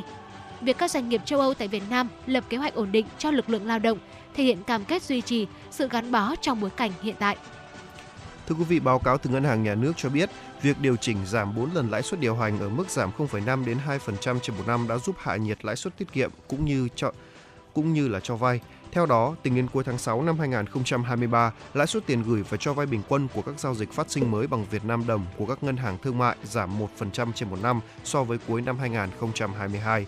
Các ngân hàng thương mại đã chủ động điều chỉnh và triển khai các chương trình trên gói tín dụng ưu đãi để giảm lãi suất cho vay ở mức khoảng từ 0,5 đến 3% trên một năm, tùy đối tượng khách hàng đối với các khoản vay mới. Về chính sách điều hành tín dụng, Ngân hàng Nhà nước cho biết trong 6 tháng đầu năm đã chỉ đạo các tổ chức tín dụng hướng tín dụng vào các lĩnh vực sản xuất kinh doanh, lĩnh vực ưu tiên và tác động tăng trưởng của nền kinh tế theo chủ trương của chính phủ, kiểm soát chặt chẽ tín dụng và các lĩnh vực tiềm ẩn rủi ro. Tính đến ngày 30 tháng 6, dư nợ tín dụng nền kinh tế đạt trên 12,40 9 triệu tỷ đồng, tăng 4,73% so với cuối năm 2022. Trong đó cơ cấu tín dụng tiếp tục tập trung cho vốn lĩnh vực sản xuất kinh doanh, lĩnh vực ưu tiên theo chủ trương của chính phủ, đóng góp tích cực vào tăng trưởng GDP cả nước. Ở tín dụng đối với các lĩnh vực tiềm ẩn rủi ro được kiểm soát. Trong thời gian tới, Ngân hàng Nhà nước nhấn mạnh tiếp tục chỉ đạo các tổ chức tín dụng tăng trưởng nhanh, tín dụng đi đôi với chất lượng tín dụng và an toàn vốn vay, hướng tới nguồn vốn tín dụng vào các lĩnh vực sản xuất kinh doanh, lĩnh vực ưu tiên và các động lực để tăng trưởng của nền kinh tế, chủ trương của chính phủ, đảm bảo hoạt động tín dụng an toàn, hiệu quả, tiếp tục kiểm soát chặt chẽ tín dụng vào các lĩnh vực tiềm ẩn rủi ro, tạo điều kiện thuận lợi cho doanh nghiệp và người dân tiếp cận vốn tín dụng ngân hàng. Và thưa quý vị, vừa rồi là những tin tức được cập nhật thực hiện bởi biên tập viên Kim Dung. Và trước khi đến với khung giờ thứ hai của chuyển động Hà Nội trưa nay, à, mời quý vị hãy à, cùng chúng tôi cập nhật một thông tin à, rất thú vị mà trong đầu chương trình chúng tôi cũng đã nói qua rồi. Đó là quý vị chúng ta hoàn toàn có thể nhận được một chiếc iPhone 14 Pro Max. Không biết rằng là có quý vị thính giả nào chúng ta đã biết được thông tin này chưa ạ? Quý vị uh, có lẽ là cũng nếu quý vị nào chúng ta uh, thường xuyên theo dõi các uh, khung giờ phát sóng của truyền động Hà Nội thì chắc chắn là đã nắm được thông tin này rồi. Tuy nhiên thì bản Trần thời kỳ chúng tôi sẽ một lần nữa uh, xin được cung cấp thêm thông tin để quý vị chúng ta có thể rõ hơn. À, đó là quý vị hoàn toàn có thể uh, nhận được phần thưởng là một chiếc iPhone 14 Pro Max nếu như quý vị tham gia chương trình của chúng tôi. À, thưa quý vị, uh, đó chính là uh, quý vị chúng ta sẽ có cơ hội nhận được phần quà vô cùng giá trị, hấp dẫn một chiếc iPhone 14 Pro Max chỉ với một vài thao tác ở trên ngay chiếc smartphone yêu quý của mình. Vâng và chương trình chúng tôi đang nhắc đến đó là chương trình nghệ thuật dòng thời gian, bài ca đi cùng năm tháng với chủ đề là khúc hát những dòng sông của Đài Hà Nội. Với những ca khúc đã đi vào ký ức của những người Hà Nội có thể kể đến như là à, chảy đi sông ơi này, sông Lô, du kích sông Thao, bên dòng sông Thương, tình yêu trên dòng sông Quan Họ hay là dòng sông quê anh, dòng sông quê em, vân vân. Những bài hát đã là bất hủ với thời gian và làm thế nào để có thể nhận được chiếc à, điện thoại iPhone 14 Pro Max này thì rất đơn giản thưa quý vị. À, đầu tiên là chúng ta hãy tải app Hà Nội On và có thể được tải ở trên CH Play của Android hay là Apple Store của iOS và sau đó chúng ta sẽ làm bước 1 là tải app, bước 2 là hãy mở xem chương trình, bước 3 quý vị thính giả hãy nhập họ tên, số điện thoại, chọn phương án trả lời và ấn nút đồng ý nha. Và sau đó thì chúng ta sẽ có thể là nhận được uh, và máy máy tính sau đó sẽ chọn ra một ngẫu nhiên một trong những khán giả trả lời đúng và kết quả sẽ được công bố ngay sau khi chương trình kết thúc đúng không ạ? Và hy vọng rằng là chúng ta cũng có thể được nhận được chiếc iPhone 14 Pro Max vào 20 giờ chủ nhật ngày 16 tháng 7 năm 2023, tức là tối chủ nhật này đúng không ạ? Ngay tối nay đúng không ạ? 20 giờ tối nay luôn. Và hy vọng rằng là quý vị thính giả hãy tham gia chương trình có thể nhận được cho mình một phần thưởng xứng đáng. Còn nếu không chúng ta cũng sẽ nhận được một, một món quà tinh thần của Đài Hà Nội. Và chương trình sẽ được phát sóng trên kênh 1 trực tiếp và phát thanh trực tiếp trên sóng FM 96 MHz và các nền tảng số của Đài Hà Nội quý vị thính giả nhé. Và quý vị thân mến, vừa rồi thì Tuấn Kỳ đã à, cung cấp một thông tin vô cùng chi tiết đến quý vị rồi và Bảo Trâm cũng rất mong rằng là à, quý vị thính giả chúng ta sẽ là khi những những quý vị thính giả nào đang nghe đài uh, bảo trâm mong rằng sẽ là một trong số uh, là một vị thính giả rất là may mắn để có thể sở hữu được chiếc iPhone 14 Pro Max cũng như là được uh, thư giãn rất là nhiều những ca khúc những nhạc phẩm uh, quen thuộc về những dòng sông. Còn bây giờ thì uh, trước khi đến với khung giờ thứ hai của chuyển động Hà Nội trưa, hãy cùng uh, chúng tôi thư giãn với không gian âm nhạc quý vị nhé. Hãy cùng đến với ca khúc nằm lấy tay anh, một sáng tác của Tú Dưa qua phần thể hiện của ca sĩ Tuấn Hưng.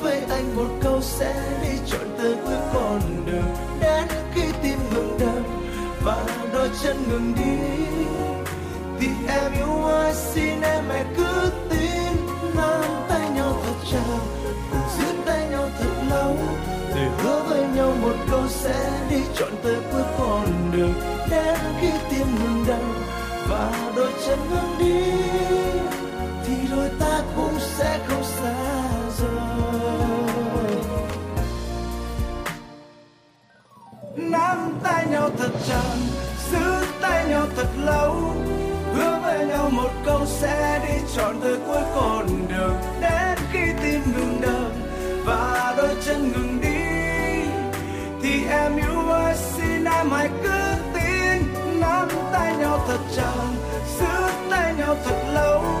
Hứa với nhau một câu sẽ đi trọn đến cuối con đường. Đến khi tim ngừng đập và đôi chân ngừng đi, thì đôi ta cũng sẽ không xa rời.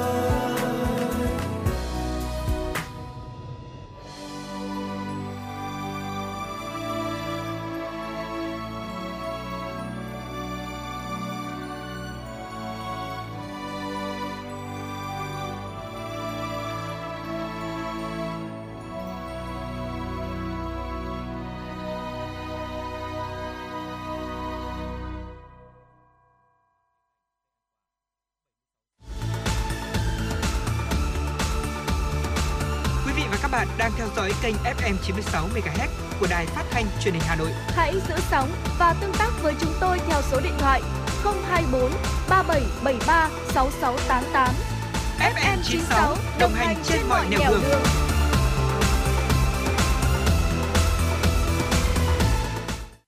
Vâng thưa quý vị thính giả, tiếp tục với chương trình chuyển động Hà Nội của chúng tôi, khung giờ thứ hai, xin được gửi tới quý vị thính giả những thông tin do biên tập viên Minh Thơm đã thực hiện và gửi về cho chương trình. Thưa quý vị, trong chương trình công tác tại tỉnh Bắc Cạn, chiều ngày hôm qua, Thủ tướng Phạm Minh Chính và đoàn công tác của chính phủ đã thăm một số cơ sở kinh tế xã hội, khảo sát các công trình giao thông trọng điểm trên địa bàn tỉnh Bắc Cạn. Khảo sát điểm đầu của dự án tại huyện trợ Mới, Thủ tướng Chính phủ Phạm Minh Chính yêu cầu Bộ Giao thông Vận tải phối hợp với tỉnh Bắc Cạn và các đơn vị thiết kế đẩy nhanh tiến độ chuẩn bị đầu tư, triển khai xây dựng tuyến đường, phục vụ phát triển kinh tế xã hội của tỉnh và mở ra không gian phát triển mới. Trong điều kiện ngân sách còn hạn hẹp, Thủ tướng kêu gọi huy động các nguồn lực xã hội đầu tư xây dựng tuyến đường, thăm bệnh nhân đa khoa tỉnh Bắc Cạn, Thủ tướng ân cần hỏi thăm các bệnh nhân, người nhà bệnh nhân về chất lượng khám chữa bệnh và thái độ phục vụ của đội ngũ y bác sĩ của bệnh viện, chúc người bệnh yên tâm điều trị, sớm khỏi bệnh. Nhân dịp kỷ niệm 73 năm ngày truyền thống lực lượng thanh niên sung phong 15 tháng 7 năm 1950, 15 tháng 7 năm 2023 và kỷ niệm 76 năm ngày thương binh liệt sĩ 27 tháng 7 năm 1947, 27 tháng 7 năm 2023, Thủ tướng Chính phủ Phạm Minh Chính và đoàn công tác đã thăm di tích lịch sử Nà Tu ở huyện Bạch Thông và dân hương tại nhà tưởng niệm Chủ tịch Hồ Chí Minh trong khu di tích. Thăm và tặng quà mẹ Việt Nam anh hùng Mông Thị Thi có hai con là liệt sĩ ở xã Cẩm Giàng, huyện Bạch Thông. Thủ tướng Chính phủ mong mẹ Việt Nam anh hùng Mông Thị Thi giữ gìn sức khỏe, tiếp tục giáo dục con cháu, vận động bà con lối xóm thực hiện các chủ trương chính sách pháp luật, xây dựng cuộc sống ấm no hạnh phúc, quê hương giàu mạnh. Thưa quý vị, kỷ niệm 76 năm Ngày Thương binh Liệt sĩ 27 tháng 7, chiều qua, Chủ tịch Quốc hội Vương Đình Huệ và đoàn công tác Trung ương đã tới dân hương, dân hoa tại nghĩa trang liệt sĩ thành phố Huế, phường An Tân, thành phố Huế, tỉnh Thừa Thiên Huế, thăm tặng quà các gia đình chính sách tại địa phương. Trong không khí trang nghiêm, sau khi thỉnh chuông tại tháp chuông Hòa Bình, dân hoa và dân hương tại đài tưởng niệm trong nghĩa trang, Chủ tịch Quốc hội Vương Đình Huệ và đoàn công tác đã nghiêng mình tưởng niệm hơn 2.000 anh hùng liệt sĩ, những người con ưu tú đã anh dũng hy sinh vì sự nghiệp đấu tranh giải phóng dân tộc, thống nhất đất nước, vì nền độc lập tự do của Tổ quốc, vì hạnh phúc của nhân dân. Cũng trong chiều qua, Chủ tịch Quốc hội Vương Đình Huệ đã đến thăm và trao quà cho ông Nguyễn Minh Lực, gia đình thờ cúng liệt sĩ Tôn Thất Cảnh, anh hùng lực lượng vũ trang nhân dân, cán bộ lão thành cách mạng, chính trị viên đầu tiên của Công an Thừa Thiên Huế. Thăm tặng quà thương binh Trần Bá Lưu, thương tật 71% trong thời kỳ kháng chiến đã tham gia bảo vệ khu ủy, khu 5, giải phóng miền Nam, tham gia quân tình nguyện Việt Nam tại Lào. Tại các gia đình, Chủ tịch Quốc hội Vương Đình Huệ đã ân cần thăm hỏi sức khỏe, cuộc sống của các gia đình. Chủ tịch Quốc hội khẳng định Đảng, Nhà nước không bao giờ quên công lao to lớn của các anh hùng liệt sĩ đã hy sinh máu xương trong các cuộc đấu tranh giành độc lập tự do cho Tổ quốc, hạnh phúc cho nhân dân, luôn thực hiện tốt nhất công tác đền ơn đáp nghĩa. Chủ tịch Quốc hội mong các gia đình kế tiếp truyền thống cách mạng, động viên con cháu tích cực học tập, lao động, góp phần xây dựng Thừa Thiên Huế ngày càng phát triển, tích cực đóng góp vào sự nghiệp xây dựng và bảo vệ Tổ quốc. Thưa quý vị, Văn phòng Thường trực Ban Chỉ đạo Quốc gia về phòng chống thiên tai, Văn phòng Ủy ban Quốc gia ứng phó sự cố thiên tai và tìm kiếm cứu nạn vừa ban hành công điện số 04 gửi Ban Chỉ huy phòng chống thiên tai và tìm kiếm cứu nạn các tỉnh, thành phố ven biển từ Quảng Ninh đến Phú Yên và các bộ ban ngành liên quan đến việc chủ động ứng phó với áp thấp nhiệt đới ở Biển Đông có khả năng dâng mạnh lên thành bão. Nội dung công điện nêu rõ, theo bản tin của Trung tâm Dự báo Khí tượng Thủy văn Quốc gia, chiều ngày 17 tháng 14 tháng 7, áp thấp nhiệt đới đã đi vào Biển Đông. Hồi 16 giờ ngày 14 tháng 7, vị trí tâm áp thấp nhiệt đới vào khoảng 18,2 độ Vĩ Bắc, 119,8 độ Kinh Đông trên vùng biển ở vùng đậu phía đông, bắc Biển Đông. Sức gió mạnh nhất là từ cấp 6 đến cấp 7, giật cấp 9. Dự báo trong 24 giờ tới, áp thấp nhiệt đới di chuyển theo hướng Tây Tây Bắc với tốc độ từ 10 đến 15 km/h, có khả năng mạnh lên thành bão. Cấp độ rủi ro thiên tai cấp 3 với phía đông là khu vực biển Bắc Động, Bắc Biển Đông. Để chủ động ứng phó với bão, giảm thiểu thiệt hại, Ban chỉ đạo quốc gia về phòng chống thiên tai, Ủy ban quốc gia ứng phó sự cố thiên tai và tìm kiếm cứu nạn yêu cầu Ban Chỉ huy phòng chống thiên tai và tìm kiếm cứu nạn các tỉnh thành phố, các bộ ngành thường xuyên theo dõi chặt chẽ diễn biến của áp thấp nhiệt đới, bão, quản lý chặt chẽ các phương tiện ra khơi, tổ chức kiểm đếm, thông báo cho các chủ phương tiện, thuyền trưởng các tàu thuyền đang hoạt động trên biển biết vị trí, hướng di chuyển và diễn biến của áp thấp nhiệt đới, bão để chủ động phòng tránh, thoát ra hoặc không di chuyển vào khu vực nguy hiểm. Theo Tập đoàn Điện lực Việt Nam EVN, đến ngày 14 tháng 7 đã có 72 trên 85 dự án năng lượng tái tạo, chuyển tiếp, gửi hồ sơ cho công ty mua bán điện để đàm phán giá điện, hợp đồng mua bán điện. 72 dự án này có tổng công suất trên 3.931 MW, trong đó có 60 dự án tổng công suất là 3.331 đề nghị giá tạm bằng 50% giá trần của cung giá đã được Bộ Công Thương ban hành. EVN và chủ đầu tư đã hoàn thành đàm phán giá và ký tắt hợp đồng mua bán với 58 trên 60 dự án. Bộ Công Thương đã phê duyệt giá tạm cho 58 dự án với tổng công suất là 3.181 MW. Hiện có 14 nhà máy trên phần nhà máy với tổng công suất là 686,12 MW đã hoàn thành thủ tục vận hành thương mại, phát điện thương mại điện lưới. Cũng theo EVN, hiện vẫn còn 13 dự án với tổng công suất là 802,7 MW chưa gửi hồ sơ đàm phán. Và thưa quý vị, thưa quý vị, những thông tin vừa rồi cũng đã mở đầu cho khung giờ của chuyển động Hà Nội trưa nay, khung giờ thứ hai được thực hiện bởi biên tập viên Minh Thơm. Và trước khi đến với những thông tin tiếp theo trong chuyển động Hà Nội trưa nay, chúng tôi xin được mời quý vị hãy cùng chúng tôi lắng nghe một ca khúc âm nhạc, uh, một giai điệu âm nhạc À, thưa quý vị, mời quý vị sẽ cùng đến với ca khúc Phố xa qua giọng hát của nữ ca sĩ Thái Trinh. Và quý vị đừng rời sóng, chúng tôi sẽ quay trở lại ngay.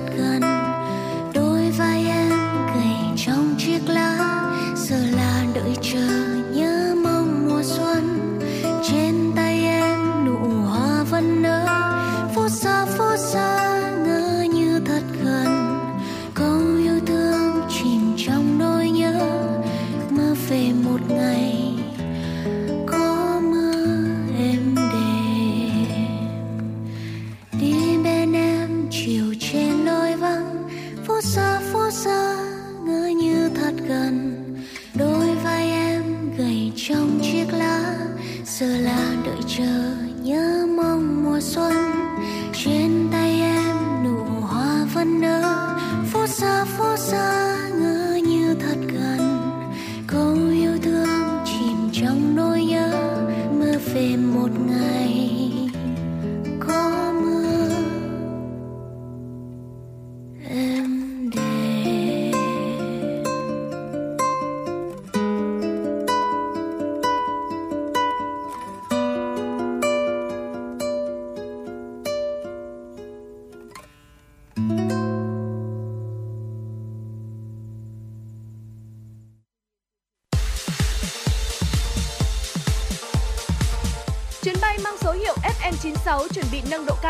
Quý khách hãy thắt dây an toàn, sẵn sàng trải nghiệm những cung bậc cảm xúc cùng FM96.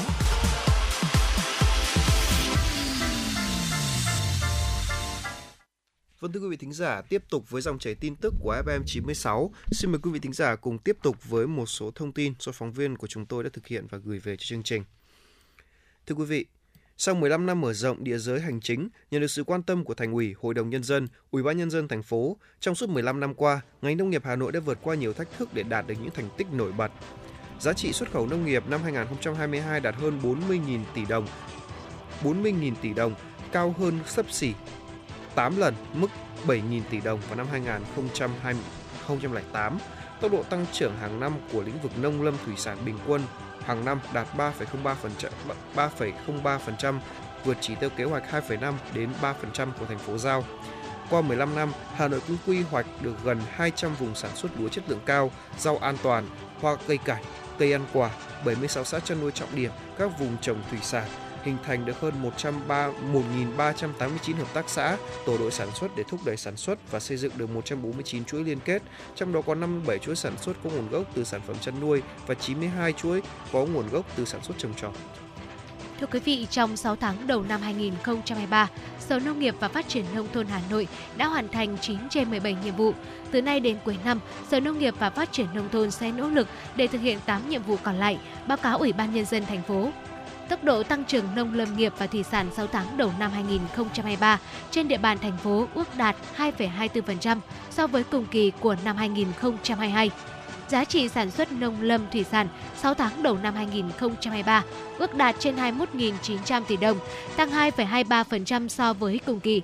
Trong đó, giá trị sản xuất nông nghiệp đạt trên 20.200 tỷ đồng, tăng 2,7%, lâm nghiệp 41 tỷ đồng, giảm 3,24%, thủy sản 1.622 tỷ đồng, tăng 3,21% so với cùng kỳ của năm 2022.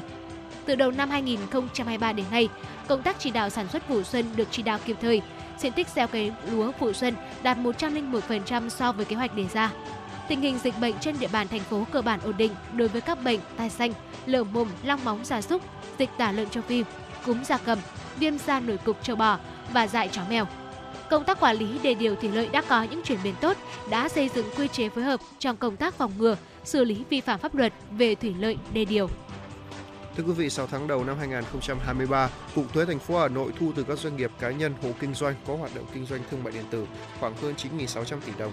Theo Cục Thuế thành phố Hà Nội, tổng thu ngân sách trên địa bàn thành phố 6 tháng đầu năm thực hiện 207.900 tỷ đồng, đạt 63,5% dự toán pháp lệnh, tăng 24% so với cùng kỳ năm 2022, ban hành 622 quyết định hoàn thuế giá trị gia tăng với tổng số tiền thuế hoàn là 3.000 tỷ đồng, tăng 583 tỷ đồng, cộng 23,5%, gia tăng tổng số tiền so với cùng kỳ năm 2022, đồng thời thực hiện 217 quyết định thanh kiểm tra trước và sau hoàn thuế, giá trị gia tăng, số thuế không được hoàn là 97 tỷ đồng, số thuế truy hoàn, phạt qua thanh kiểm tra là 10 tỷ đồng.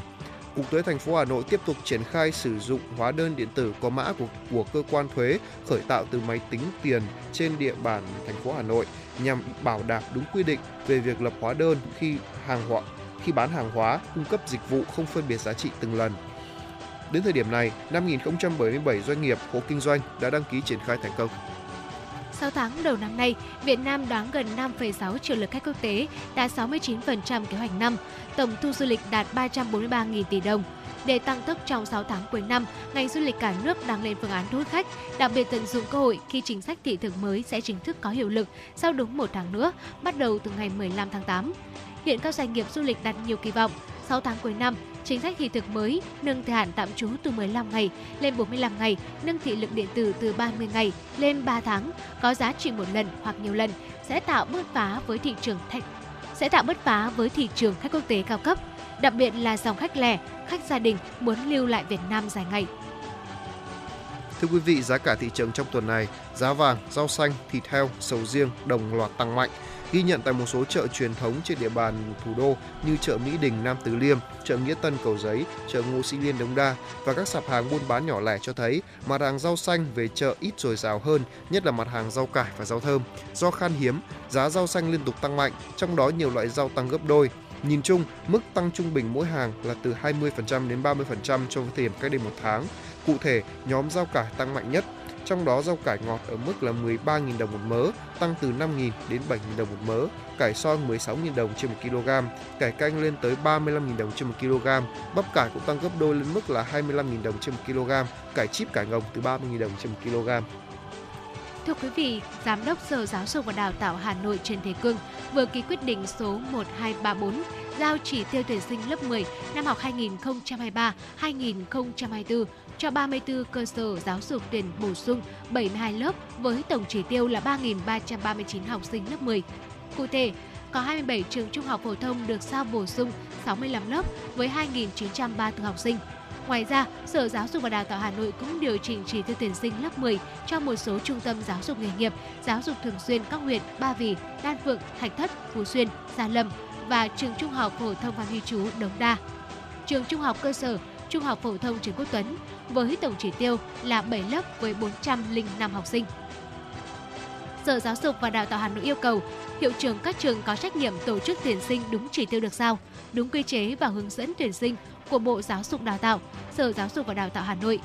Sở Giáo dục và Đào tạo Hà Nội cũng điều chỉnh bổ sung chỉ tiêu học văn hóa chương trình giáo dục thường xuyên cấp trung học phổ thông cho hai trường là trường cao đẳng nghề Long Biên tăng một lớp với 65 học viên và trường cao đẳng nghề công nghiệp Hà Nội tăng một lớp với 50 học viên.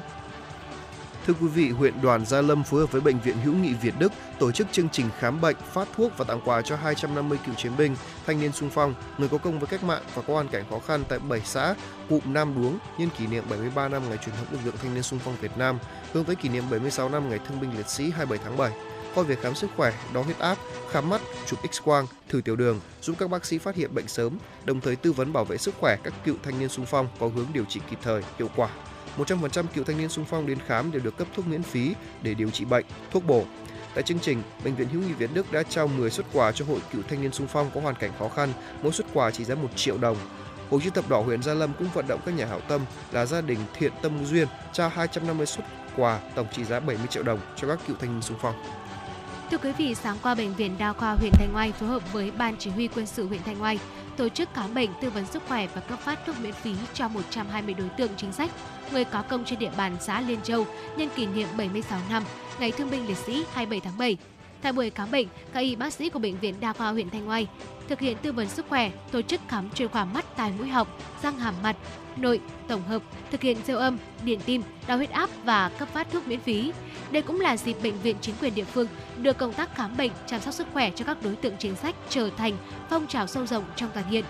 Cũng tại buổi khám bệnh, bệnh viện đa khoa, ban chỉ huy quân sự huyện Thanh Oai và ủy ban nhân dân xã Liên Châu đã trao tặng quà cho một số đối tượng chính sách, người có công trên địa bàn. Và trước khi đến với tọa đàm của chương trình trong chuyển động Hà Nội trưa nay, chúng tôi xin mời quý vị sẽ cùng thư giãn với ca khúc Thị Màu qua phần hiện của Hòa Mizin. Và đây cũng là một uh, sáng tác cũng như là phần phối khí đến từ Matthew và Nguyễn hoàng Phong.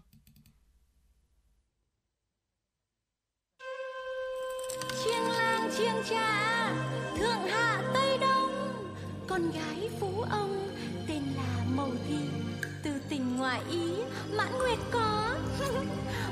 trẻ gái trai, gia đình mà ăn khoán ý ái à tự xưng em là thị mẫu, y là con gái phú ông. Tuổi em chỉ còn bé lắm, cũng chưa đến trăng rằm. Ở này chị em ơi, nay từ mới đã mười lăm ai muốn đi ăn oan thì lên chùa với.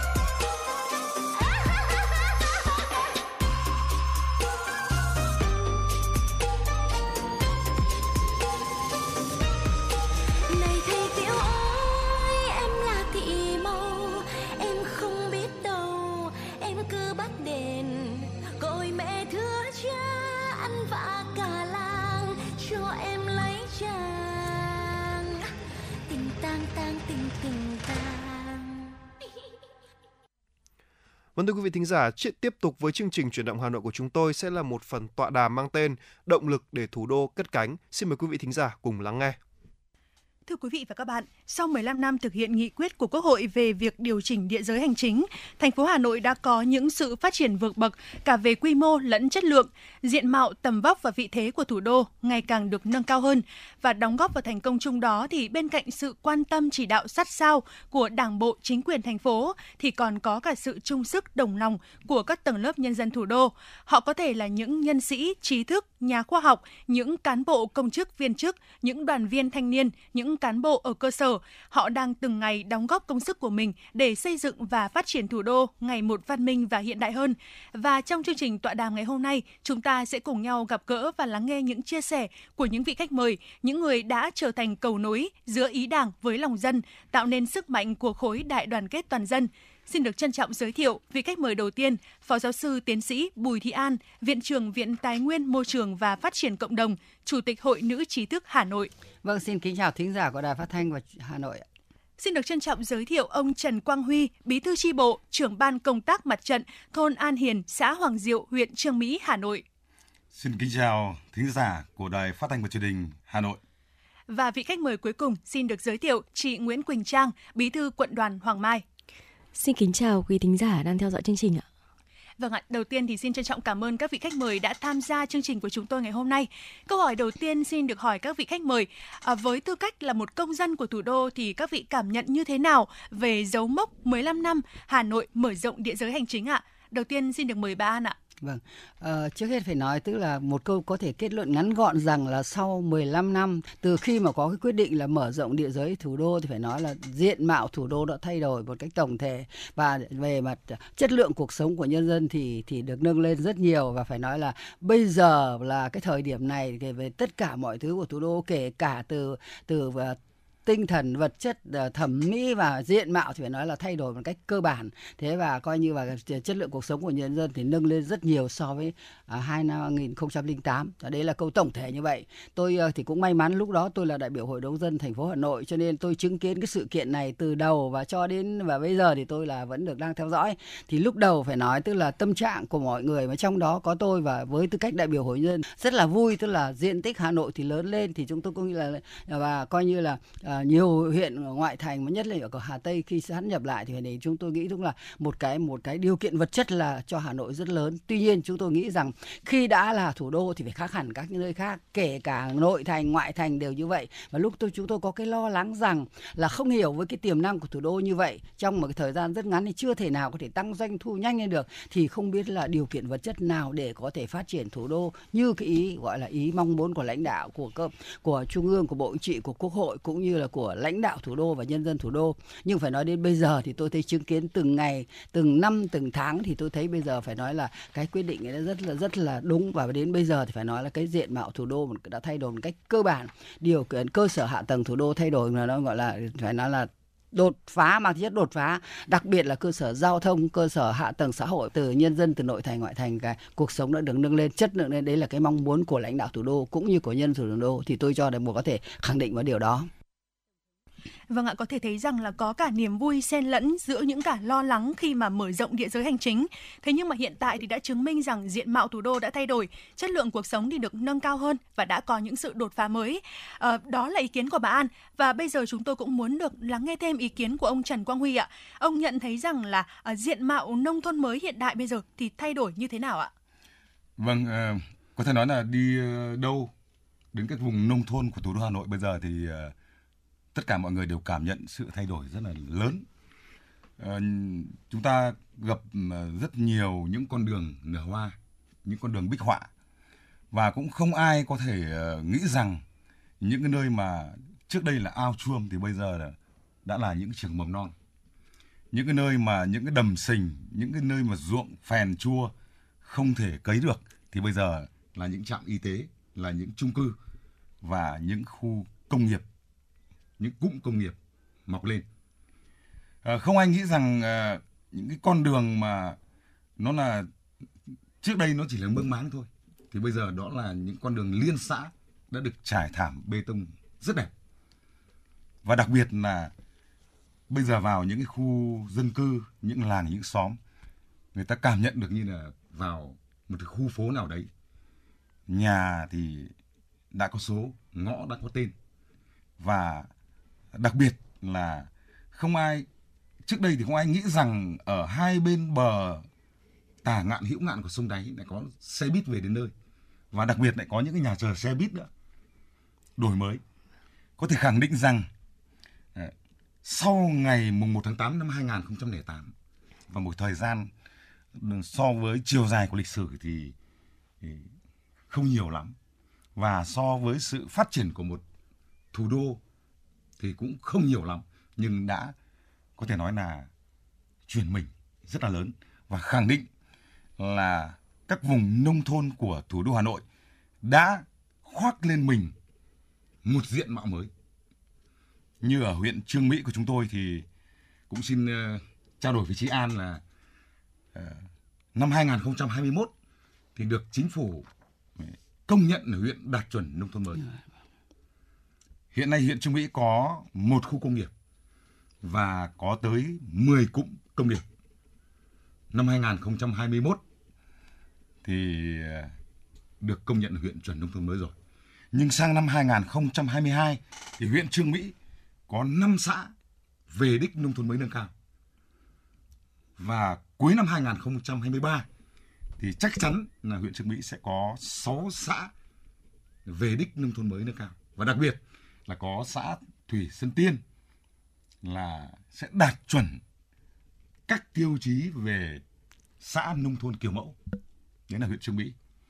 Và có rất nhiều những làng nghề được phát triển và đặc biệt là có rất nhiều những cái thương hiệu ô cốp về nông sản của Trương Mỹ đạt 4 sao 5 sao. Ví dụ như là uh, gạo G02 của hợp tác xã Đồng Phú thì đã có mặt ở một số nước trên thế giới.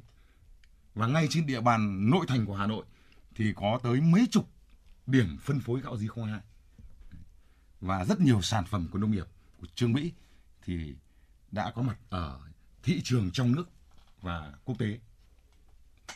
Thế đặc biệt là cái diện mạo nông thôn ở xã Hoàng Diệu thì ờ, phải khẳng định là từ năm 2010 đến nay thì có những cái bước đột phá.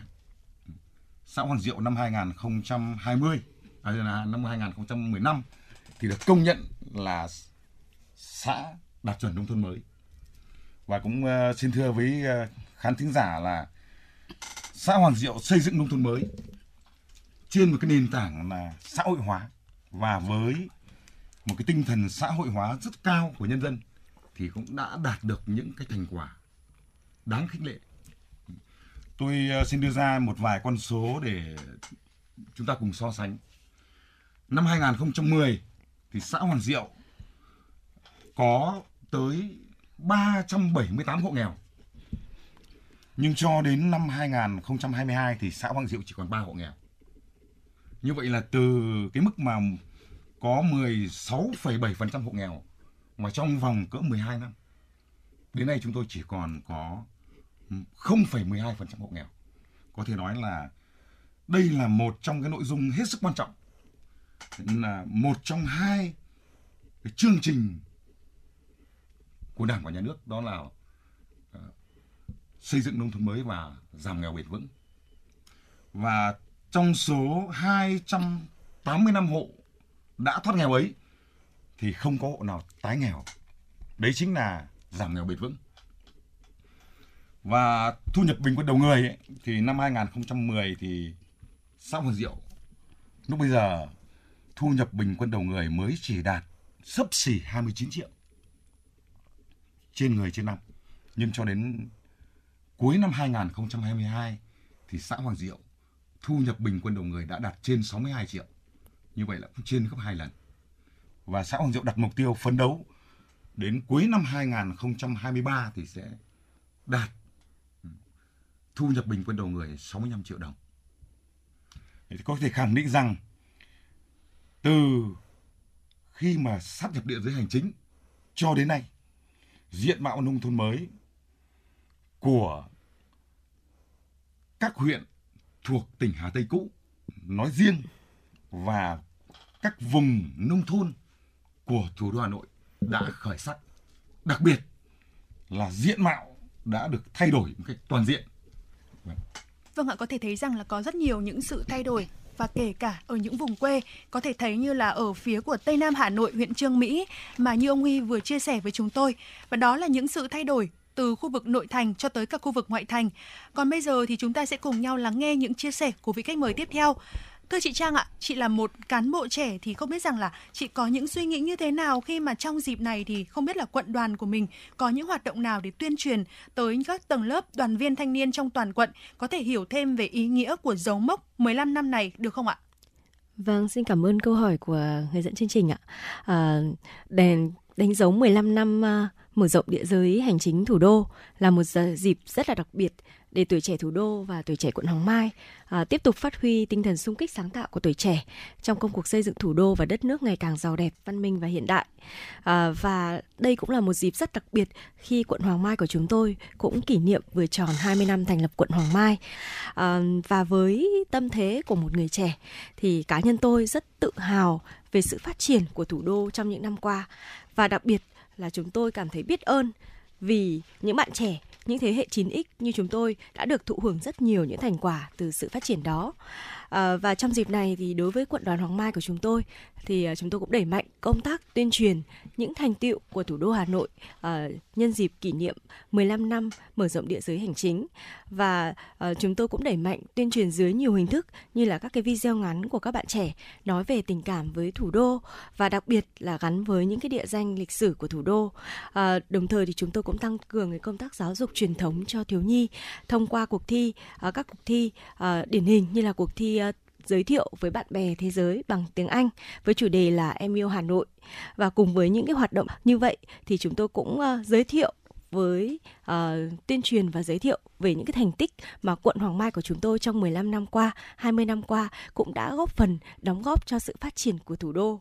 Và chúng tôi cũng uh, Ờ, đặc biệt ờ, đối với năm nay là năm ờ, với chủ đề đó là chuyển đổi số trong hoạt động của đoàn thì chúng tôi cũng tìm tòi và mã hóa các địa chỉ đỏ, các địa danh lịch sử bằng các công nghệ số để giới thiệu rộng rãi hơn với bạn bè trong nước và quốc tế về vùng đất và con người của quận Hoàng Mai nói riêng và của thủ đô Hà Nội nói chung.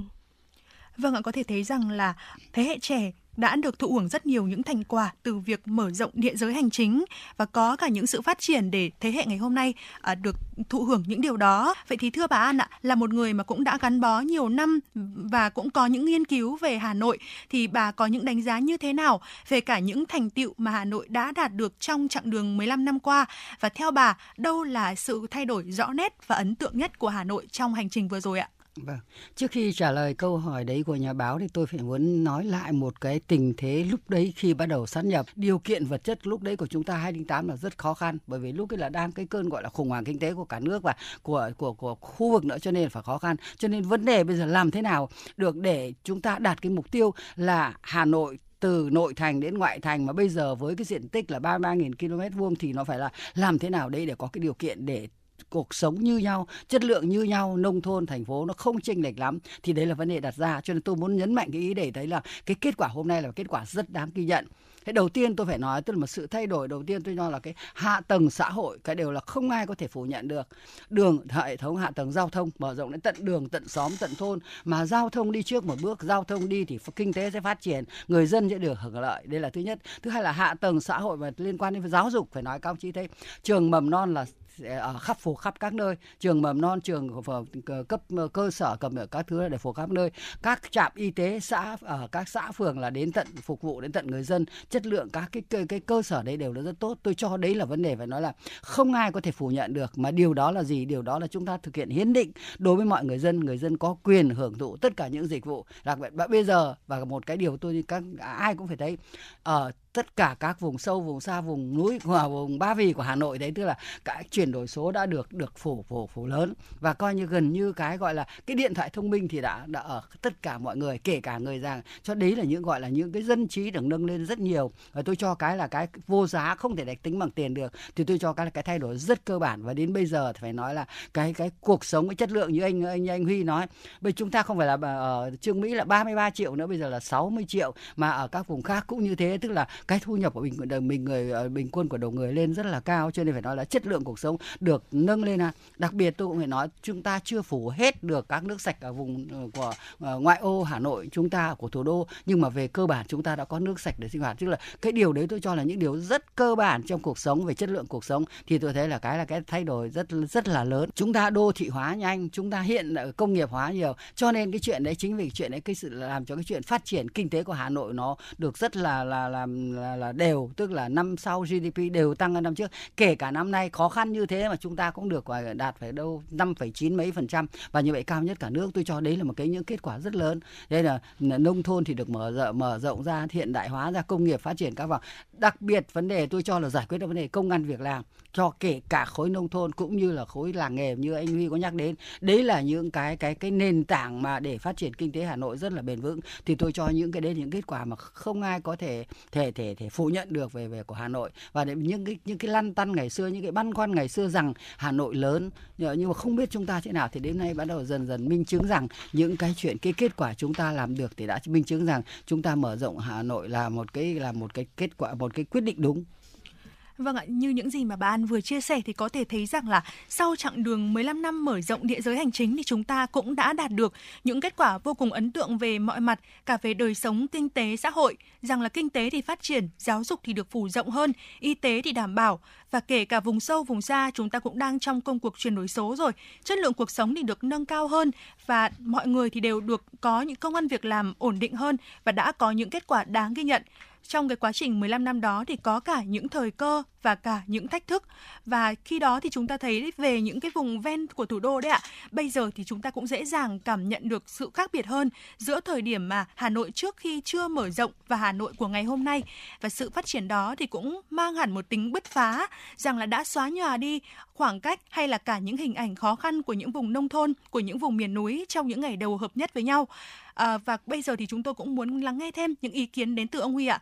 Với khu vực ngoại thành Hà Nội thì được đánh giá là một nơi có những sự thay đổi vượt bậc và trong đó thì hiệu quả nhất phải kể tới đó là hiệu quả của phong trào xây dựng nông thôn mới, được xem là một trong những nhân tố cho sự thay đổi và phát triển của huyện Trương Mỹ nói chung và thôn An Hiền, xã Hoàng Diệu nói riêng như là ông Huy đã chia sẻ ở những phần trước rằng là có những khu phố, có những uh, con nhà có số, ngõ có tên, có những con đường nở hoa hay là hệ thống điện đường trường trạm cũng được mở rộng hơn. À, vậy thì ông có thể là chia sẻ thêm để quý vị thính giả có thể hiểu hơn về công tác xây dựng nông thôn mới tại địa phương của mình được không ạ? À, vâng, ờ, xây dựng nông thôn mới không còn chỉ là khẩu hiệu. Thế thì trong quá trình xây dựng nông thôn mới thì cũng xin thưa với uh, quý thính giả là năm 2015 thì xã Hoàng Diệu về đích và được công nhận là xã đạt chuẩn nông thôn mới. Và trong quá trình xây dựng nông thôn mới đến nay thì phải khẳng định là từ năm 2015 đến nay thì xã Hoàng Diệu luôn luôn có những phương pháp, có những cách làm của riêng mình để tạo nên một cái diện mạo nông thôn mới đúng theo đúng nghĩa của nó. Thì trong quá trình xây dựng nông thôn mới thì không phải là không gặp khó khăn.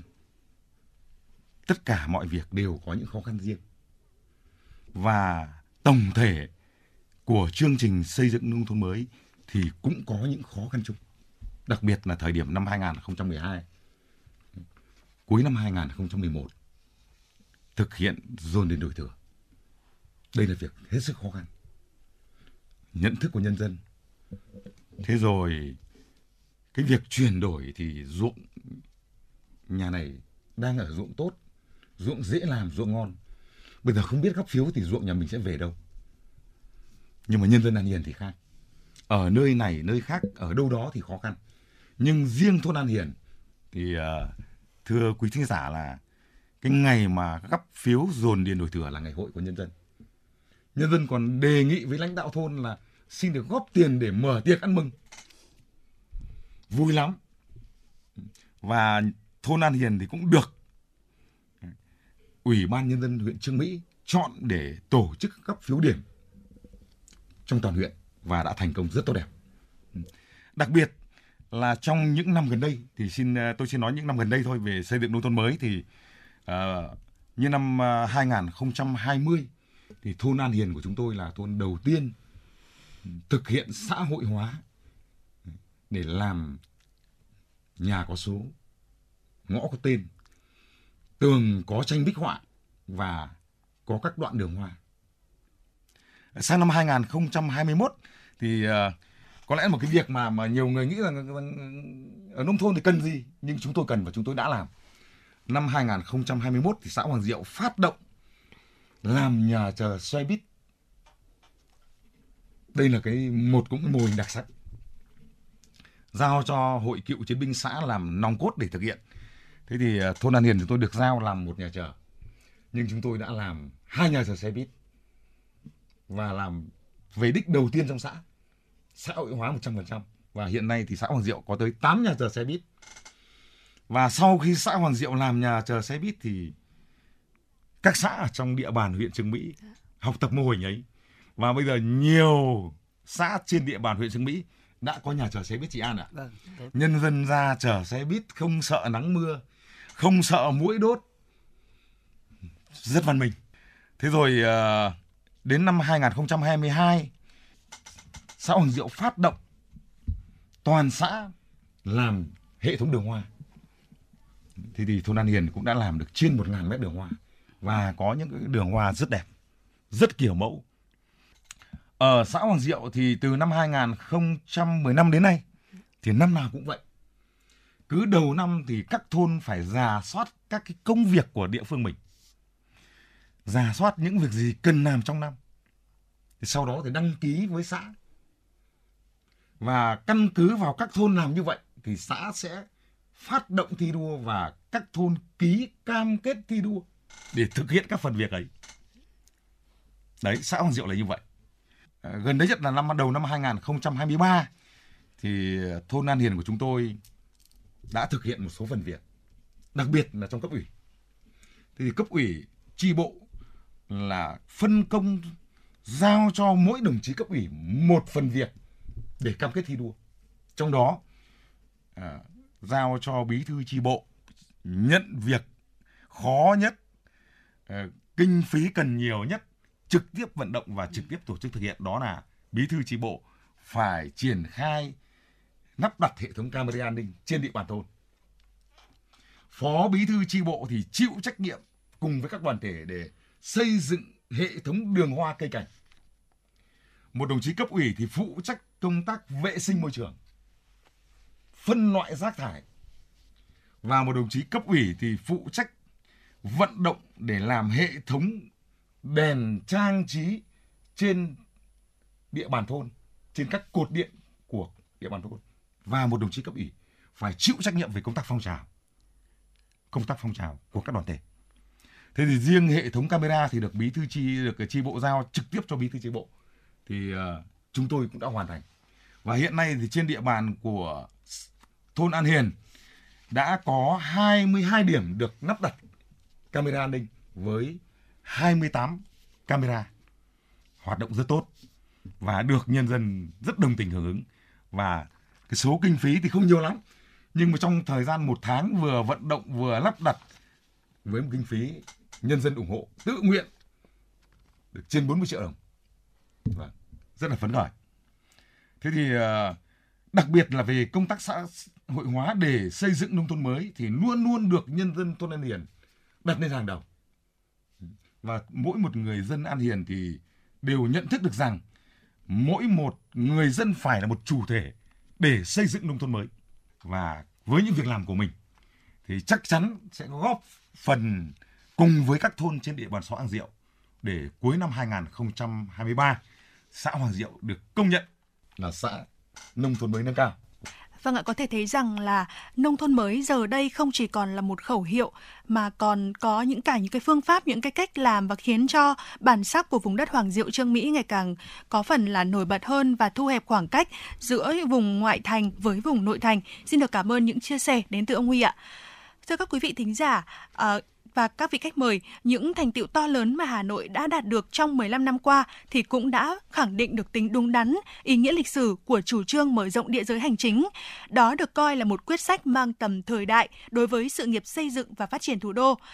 Hà Nội thì ngày càng khẳng định được vị trí của mình với vai trò là trái tim của cả nước và cùng với các tầng lớp nhân dân thì đóng góp chung vào thành tích đó còn có vai trò không nhỏ của những đoàn viên thanh niên. Việc mở rộng địa giới hành chính thì khiến cho các cơ sở đoàn của thành phố cũng tăng lên đáng kể và tạo ra nguồn nhân lực dồi dào hơn, phục vụ cho sự nghiệp công nghiệp hóa, hiện đại hóa của thủ đô cũng như là của đất nước. Thưa chị Trang ạ, với vai trò là một thủ lĩnh trẻ cũng như là một cán bộ của tổ chức đoàn, nơi mà tập hợp những người trẻ, những người luôn tiên phong xung kích đi đầu. Vậy thì từ khi mà Hà Nội mở rộng địa giới hành chính cho tới nay thì phạm vi hoạt động của các cơ sở đoàn cũng trở nên rộng lớn hơn. Và chị có thể là chia sẻ với quý vị thính giả những hoạt động mà quận đoàn Hoàng Mai đã và đang triển khai. Không biết là quận đoàn mình có mở rộng thêm các hoạt động như là ký kết các chương trình phối hợp, hỗ trợ cho các đơn vị đoàn cấp huyện còn khó khăn không ạ? Và có cả những mô hình hay là có những cách làm ấn tượng nào nữa? Chị có thể là trao đổi kinh nghiệm thêm giữa các địa phương nữa, có thể là chia sẻ với các vị khách mời được không ạ? Vâng, uh, năm 2008 khi mà địa giới hành chính của thủ đô được mở rộng thì khi đó thì cá nhân tôi vẫn đang là một cô sinh viên năm thứ nhất và cũng đang là một bí thư tri đoàn của một của đoàn phường Lĩnh Nam thuộc quận Hoàng Mai và khi đó thì uh, tôi cũng rất là uh, nhiệt tình tham gia những cái hoạt động phong trào đoàn của địa phương.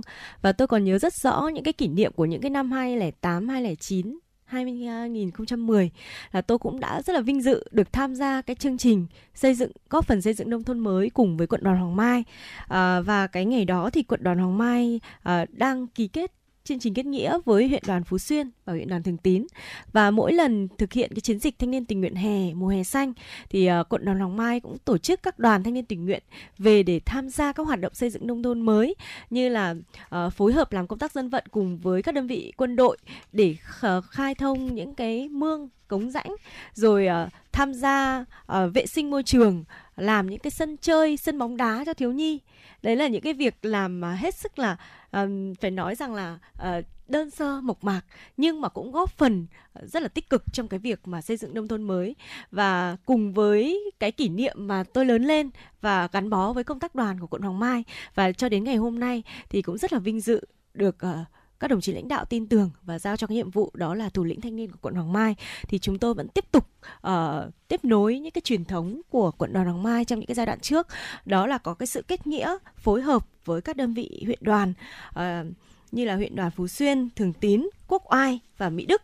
Và trong cái giai đoạn hiện nay thì chúng tôi cũng tập trung và thực hiện những công trình như là hỗ trợ xây dựng sân chơi thiếu nhi, uh, công trình thắp sáng đường quê, rồi uh, hỗ trợ xây dựng nhà nhân ái cho các hộ nghèo. Và chúng tôi cũng huy động rất nhiều những cái nguồn lực xã hội hóa từ quận để uh, về xây góp phần xây dựng hỗ trợ nông thôn mới. Giống như những chia sẻ của bác Huy vừa xong là công tác xây dựng nông thôn mới là công tác của toàn dân và trong đó thì có một cái sự đóng góp của lực lượng thanh niên chúng tôi. Và chúng tôi cũng rất mong muốn rằng từ những cái sự đóng góp đó sẽ tăng cường thêm cái tinh thần đoàn kết giữa lực lượng các tổ chức đoàn trên địa bàn thành phố đồng thời thì cũng phấn đấu đến cái sự phát triển đồng bộ góp phần để mang đến cái sự phát triển đồng bộ giữa các địa phương giữa các khu vực của Hà Nội Vâng ạ, xin được cảm ơn những chia sẻ của chị Trang. Mọi tầng lớp thanh niên của thủ đô, tuổi trẻ thủ đô thì cũng đang vô cùng là quyết tâm để có thể là xây dựng thủ đô ngày càng văn minh, hiện đại hơn. Thưa bà An ạ, như những chia sẻ của ông Huy cũng như là chị Trang vừa rồi thì có thể thấy rằng là trong suốt thời gian vừa qua thì rất nhiều những công trình phần việc mà chúng ta đã làm được để có thể là phục vụ cuộc sống của nhân dân. Vậy thì theo bà, với chặng đường sắp tới của chúng ta thì sẽ còn có những vấn đề nào còn đang tồn tại mà chúng ta cần phải khắc phục để Hà Nội thực sự là một thành phố đáng sống và tạo động lực để Hà Nội có thể tiếp tục cất cánh phát triển hơn nữa ạ? Vâng, ờ, theo tinh thần 15 của Bộ Chính trị đối với Hà Nội thì tôi nghĩ là một cái câu cụm của rất thể từ Hà Nội chúng ta phải phấn đấu trở thành Hà Nội văn hiến, văn minh hiện đại. Trong đó nó thể hiện tức là cái văn hiến tức là tức là thể hiện sự văn hóa. Văn hóa phải phải là nền tảng, văn tức là như các đồng chí lãnh đạo cấp cao nói văn hóa còn thì dân tộc còn, tức là đối với thủ đô cũng như vậy. Cho nên tôi cho là phải cái tinh thần nghị quyết 15 của Bộ Chính trị phải được là được phải được thấm nhuần đến tất cả cơ sở. Đấy là cái điều thứ nhất và thứ hai là chúng ta lại có cái nghị quyết 30 tức là trong cái nghị quyết phát triển vùng thì trung ương lại trao cho Hà Nội phải là đi đầu bao giờ cũng phải lấy đầu trong đối với cái vùng này. Cho nên cái trách nhiệm nó vô cùng lớn nó vô cùng lớn và giai đoạn tới đây chúng ta phải nói là uh, thuận lợi thì rất nhiều kết quả cũng đã rất lớn đã được khẳng định đã được nhân dân thừa nhận và tất cả. Nhưng mà khó khăn của thứ nhất là vấn đề chúng ta phải làm sao phải hồi phục lại kinh tế dần dần để thủ đô tuy là phải là không phải là vị trí đầu tiên của cả nước là kinh tế có thể sau thành phố Hồ Chí Minh nhưng mà cái GDP tăng trưởng nó phải rất là bền vững. Năm nay chúng ta rất tốt rồi nhưng tôi nghĩ sang năm phải tăng cao hơn và sự bền vững hơn. Và tôi nghĩ rằng trong cái trường hợp tất cả các lĩnh vực chung ờ, ờ, đặc biệt đối với những cái hạ tầng xã hội là Hà Nội tôi nghĩ phải đi đầu uh, giao thông thì cũng tiếp tục mở rộng. Như đặc biệt cái giao thông công cộng như nói với các vùng nông thôn muốn ấy thì là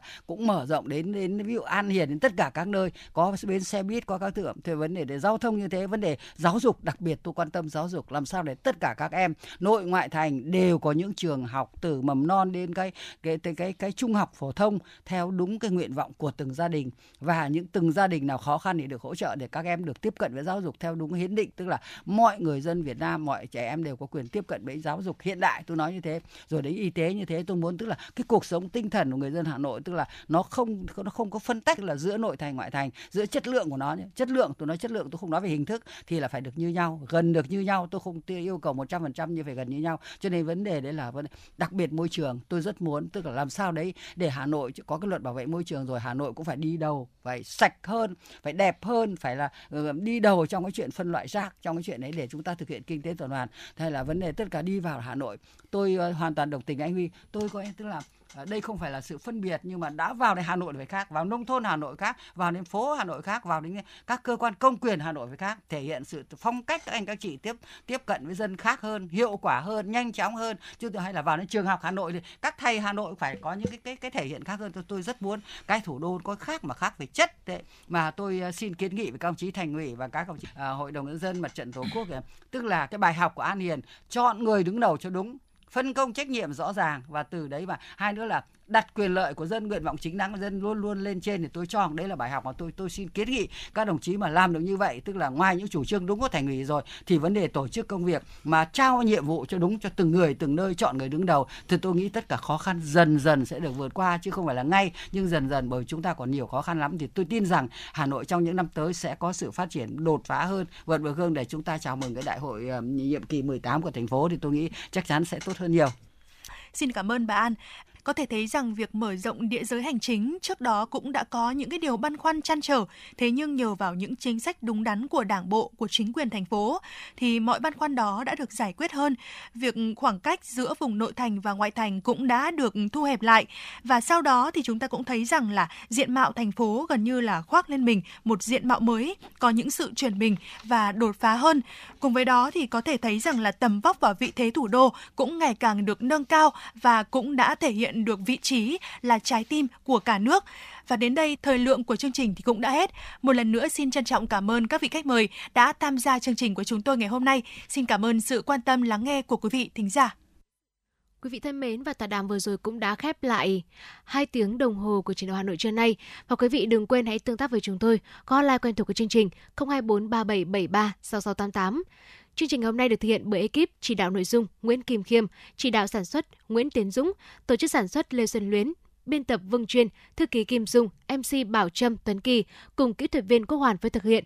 Và xin được chào quý vị cũng như hẹn gặp lại quý vị trong những khung giờ tiếp theo của chuyện Hà Nội. Và uh, thay cho lời chào kết, uh, xin được mời quý vị hãy cùng chúng tôi lắng nghe một ca khúc mới được ra mắt gần đây. Ca khúc có tựa đề Em có hiểu anh không? qua phần sáng tác của nhạc sĩ Khắc Hưng và cũng do chính chàng nhạc sĩ này thể hiện.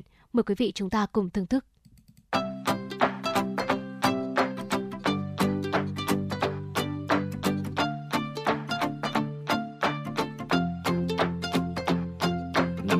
Trong chăn để giết thời gian. Một ngày đi qua thật phí thời gian. Làm sao anh bỗng buồn hiu như thế? Hôm nay tự nhiên nhiều suy nghĩ thế. Từng dòng tin vang lên từ lũ bạn anh. Cả ngày hôm nay mày đã ở đâu? Chẳng muốn quan tâm chẳng muốn thanh minh. Chỉ muốn một ngày bên mình.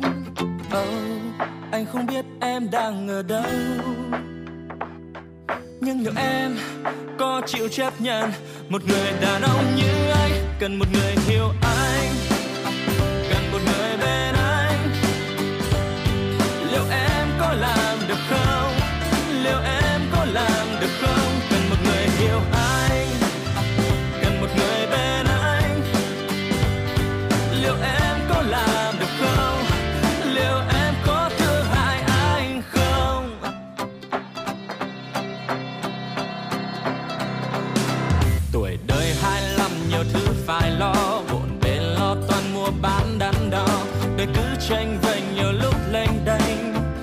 Ta chẳng phân biệt được phương hướng. Nhiều khi cô đơn cần có một ai cùng sẽ chia bao nhiêu mơ ước tương lai. Mà thành công chưa có tiền nong đã khó. Chỉ có bốn bề nỗi lo. Oh, anh không biết em đang ở đâu yeah. nhưng liệu em có chịu chấp nhận. Một người đàn ông như anh cần một người hiểu anh.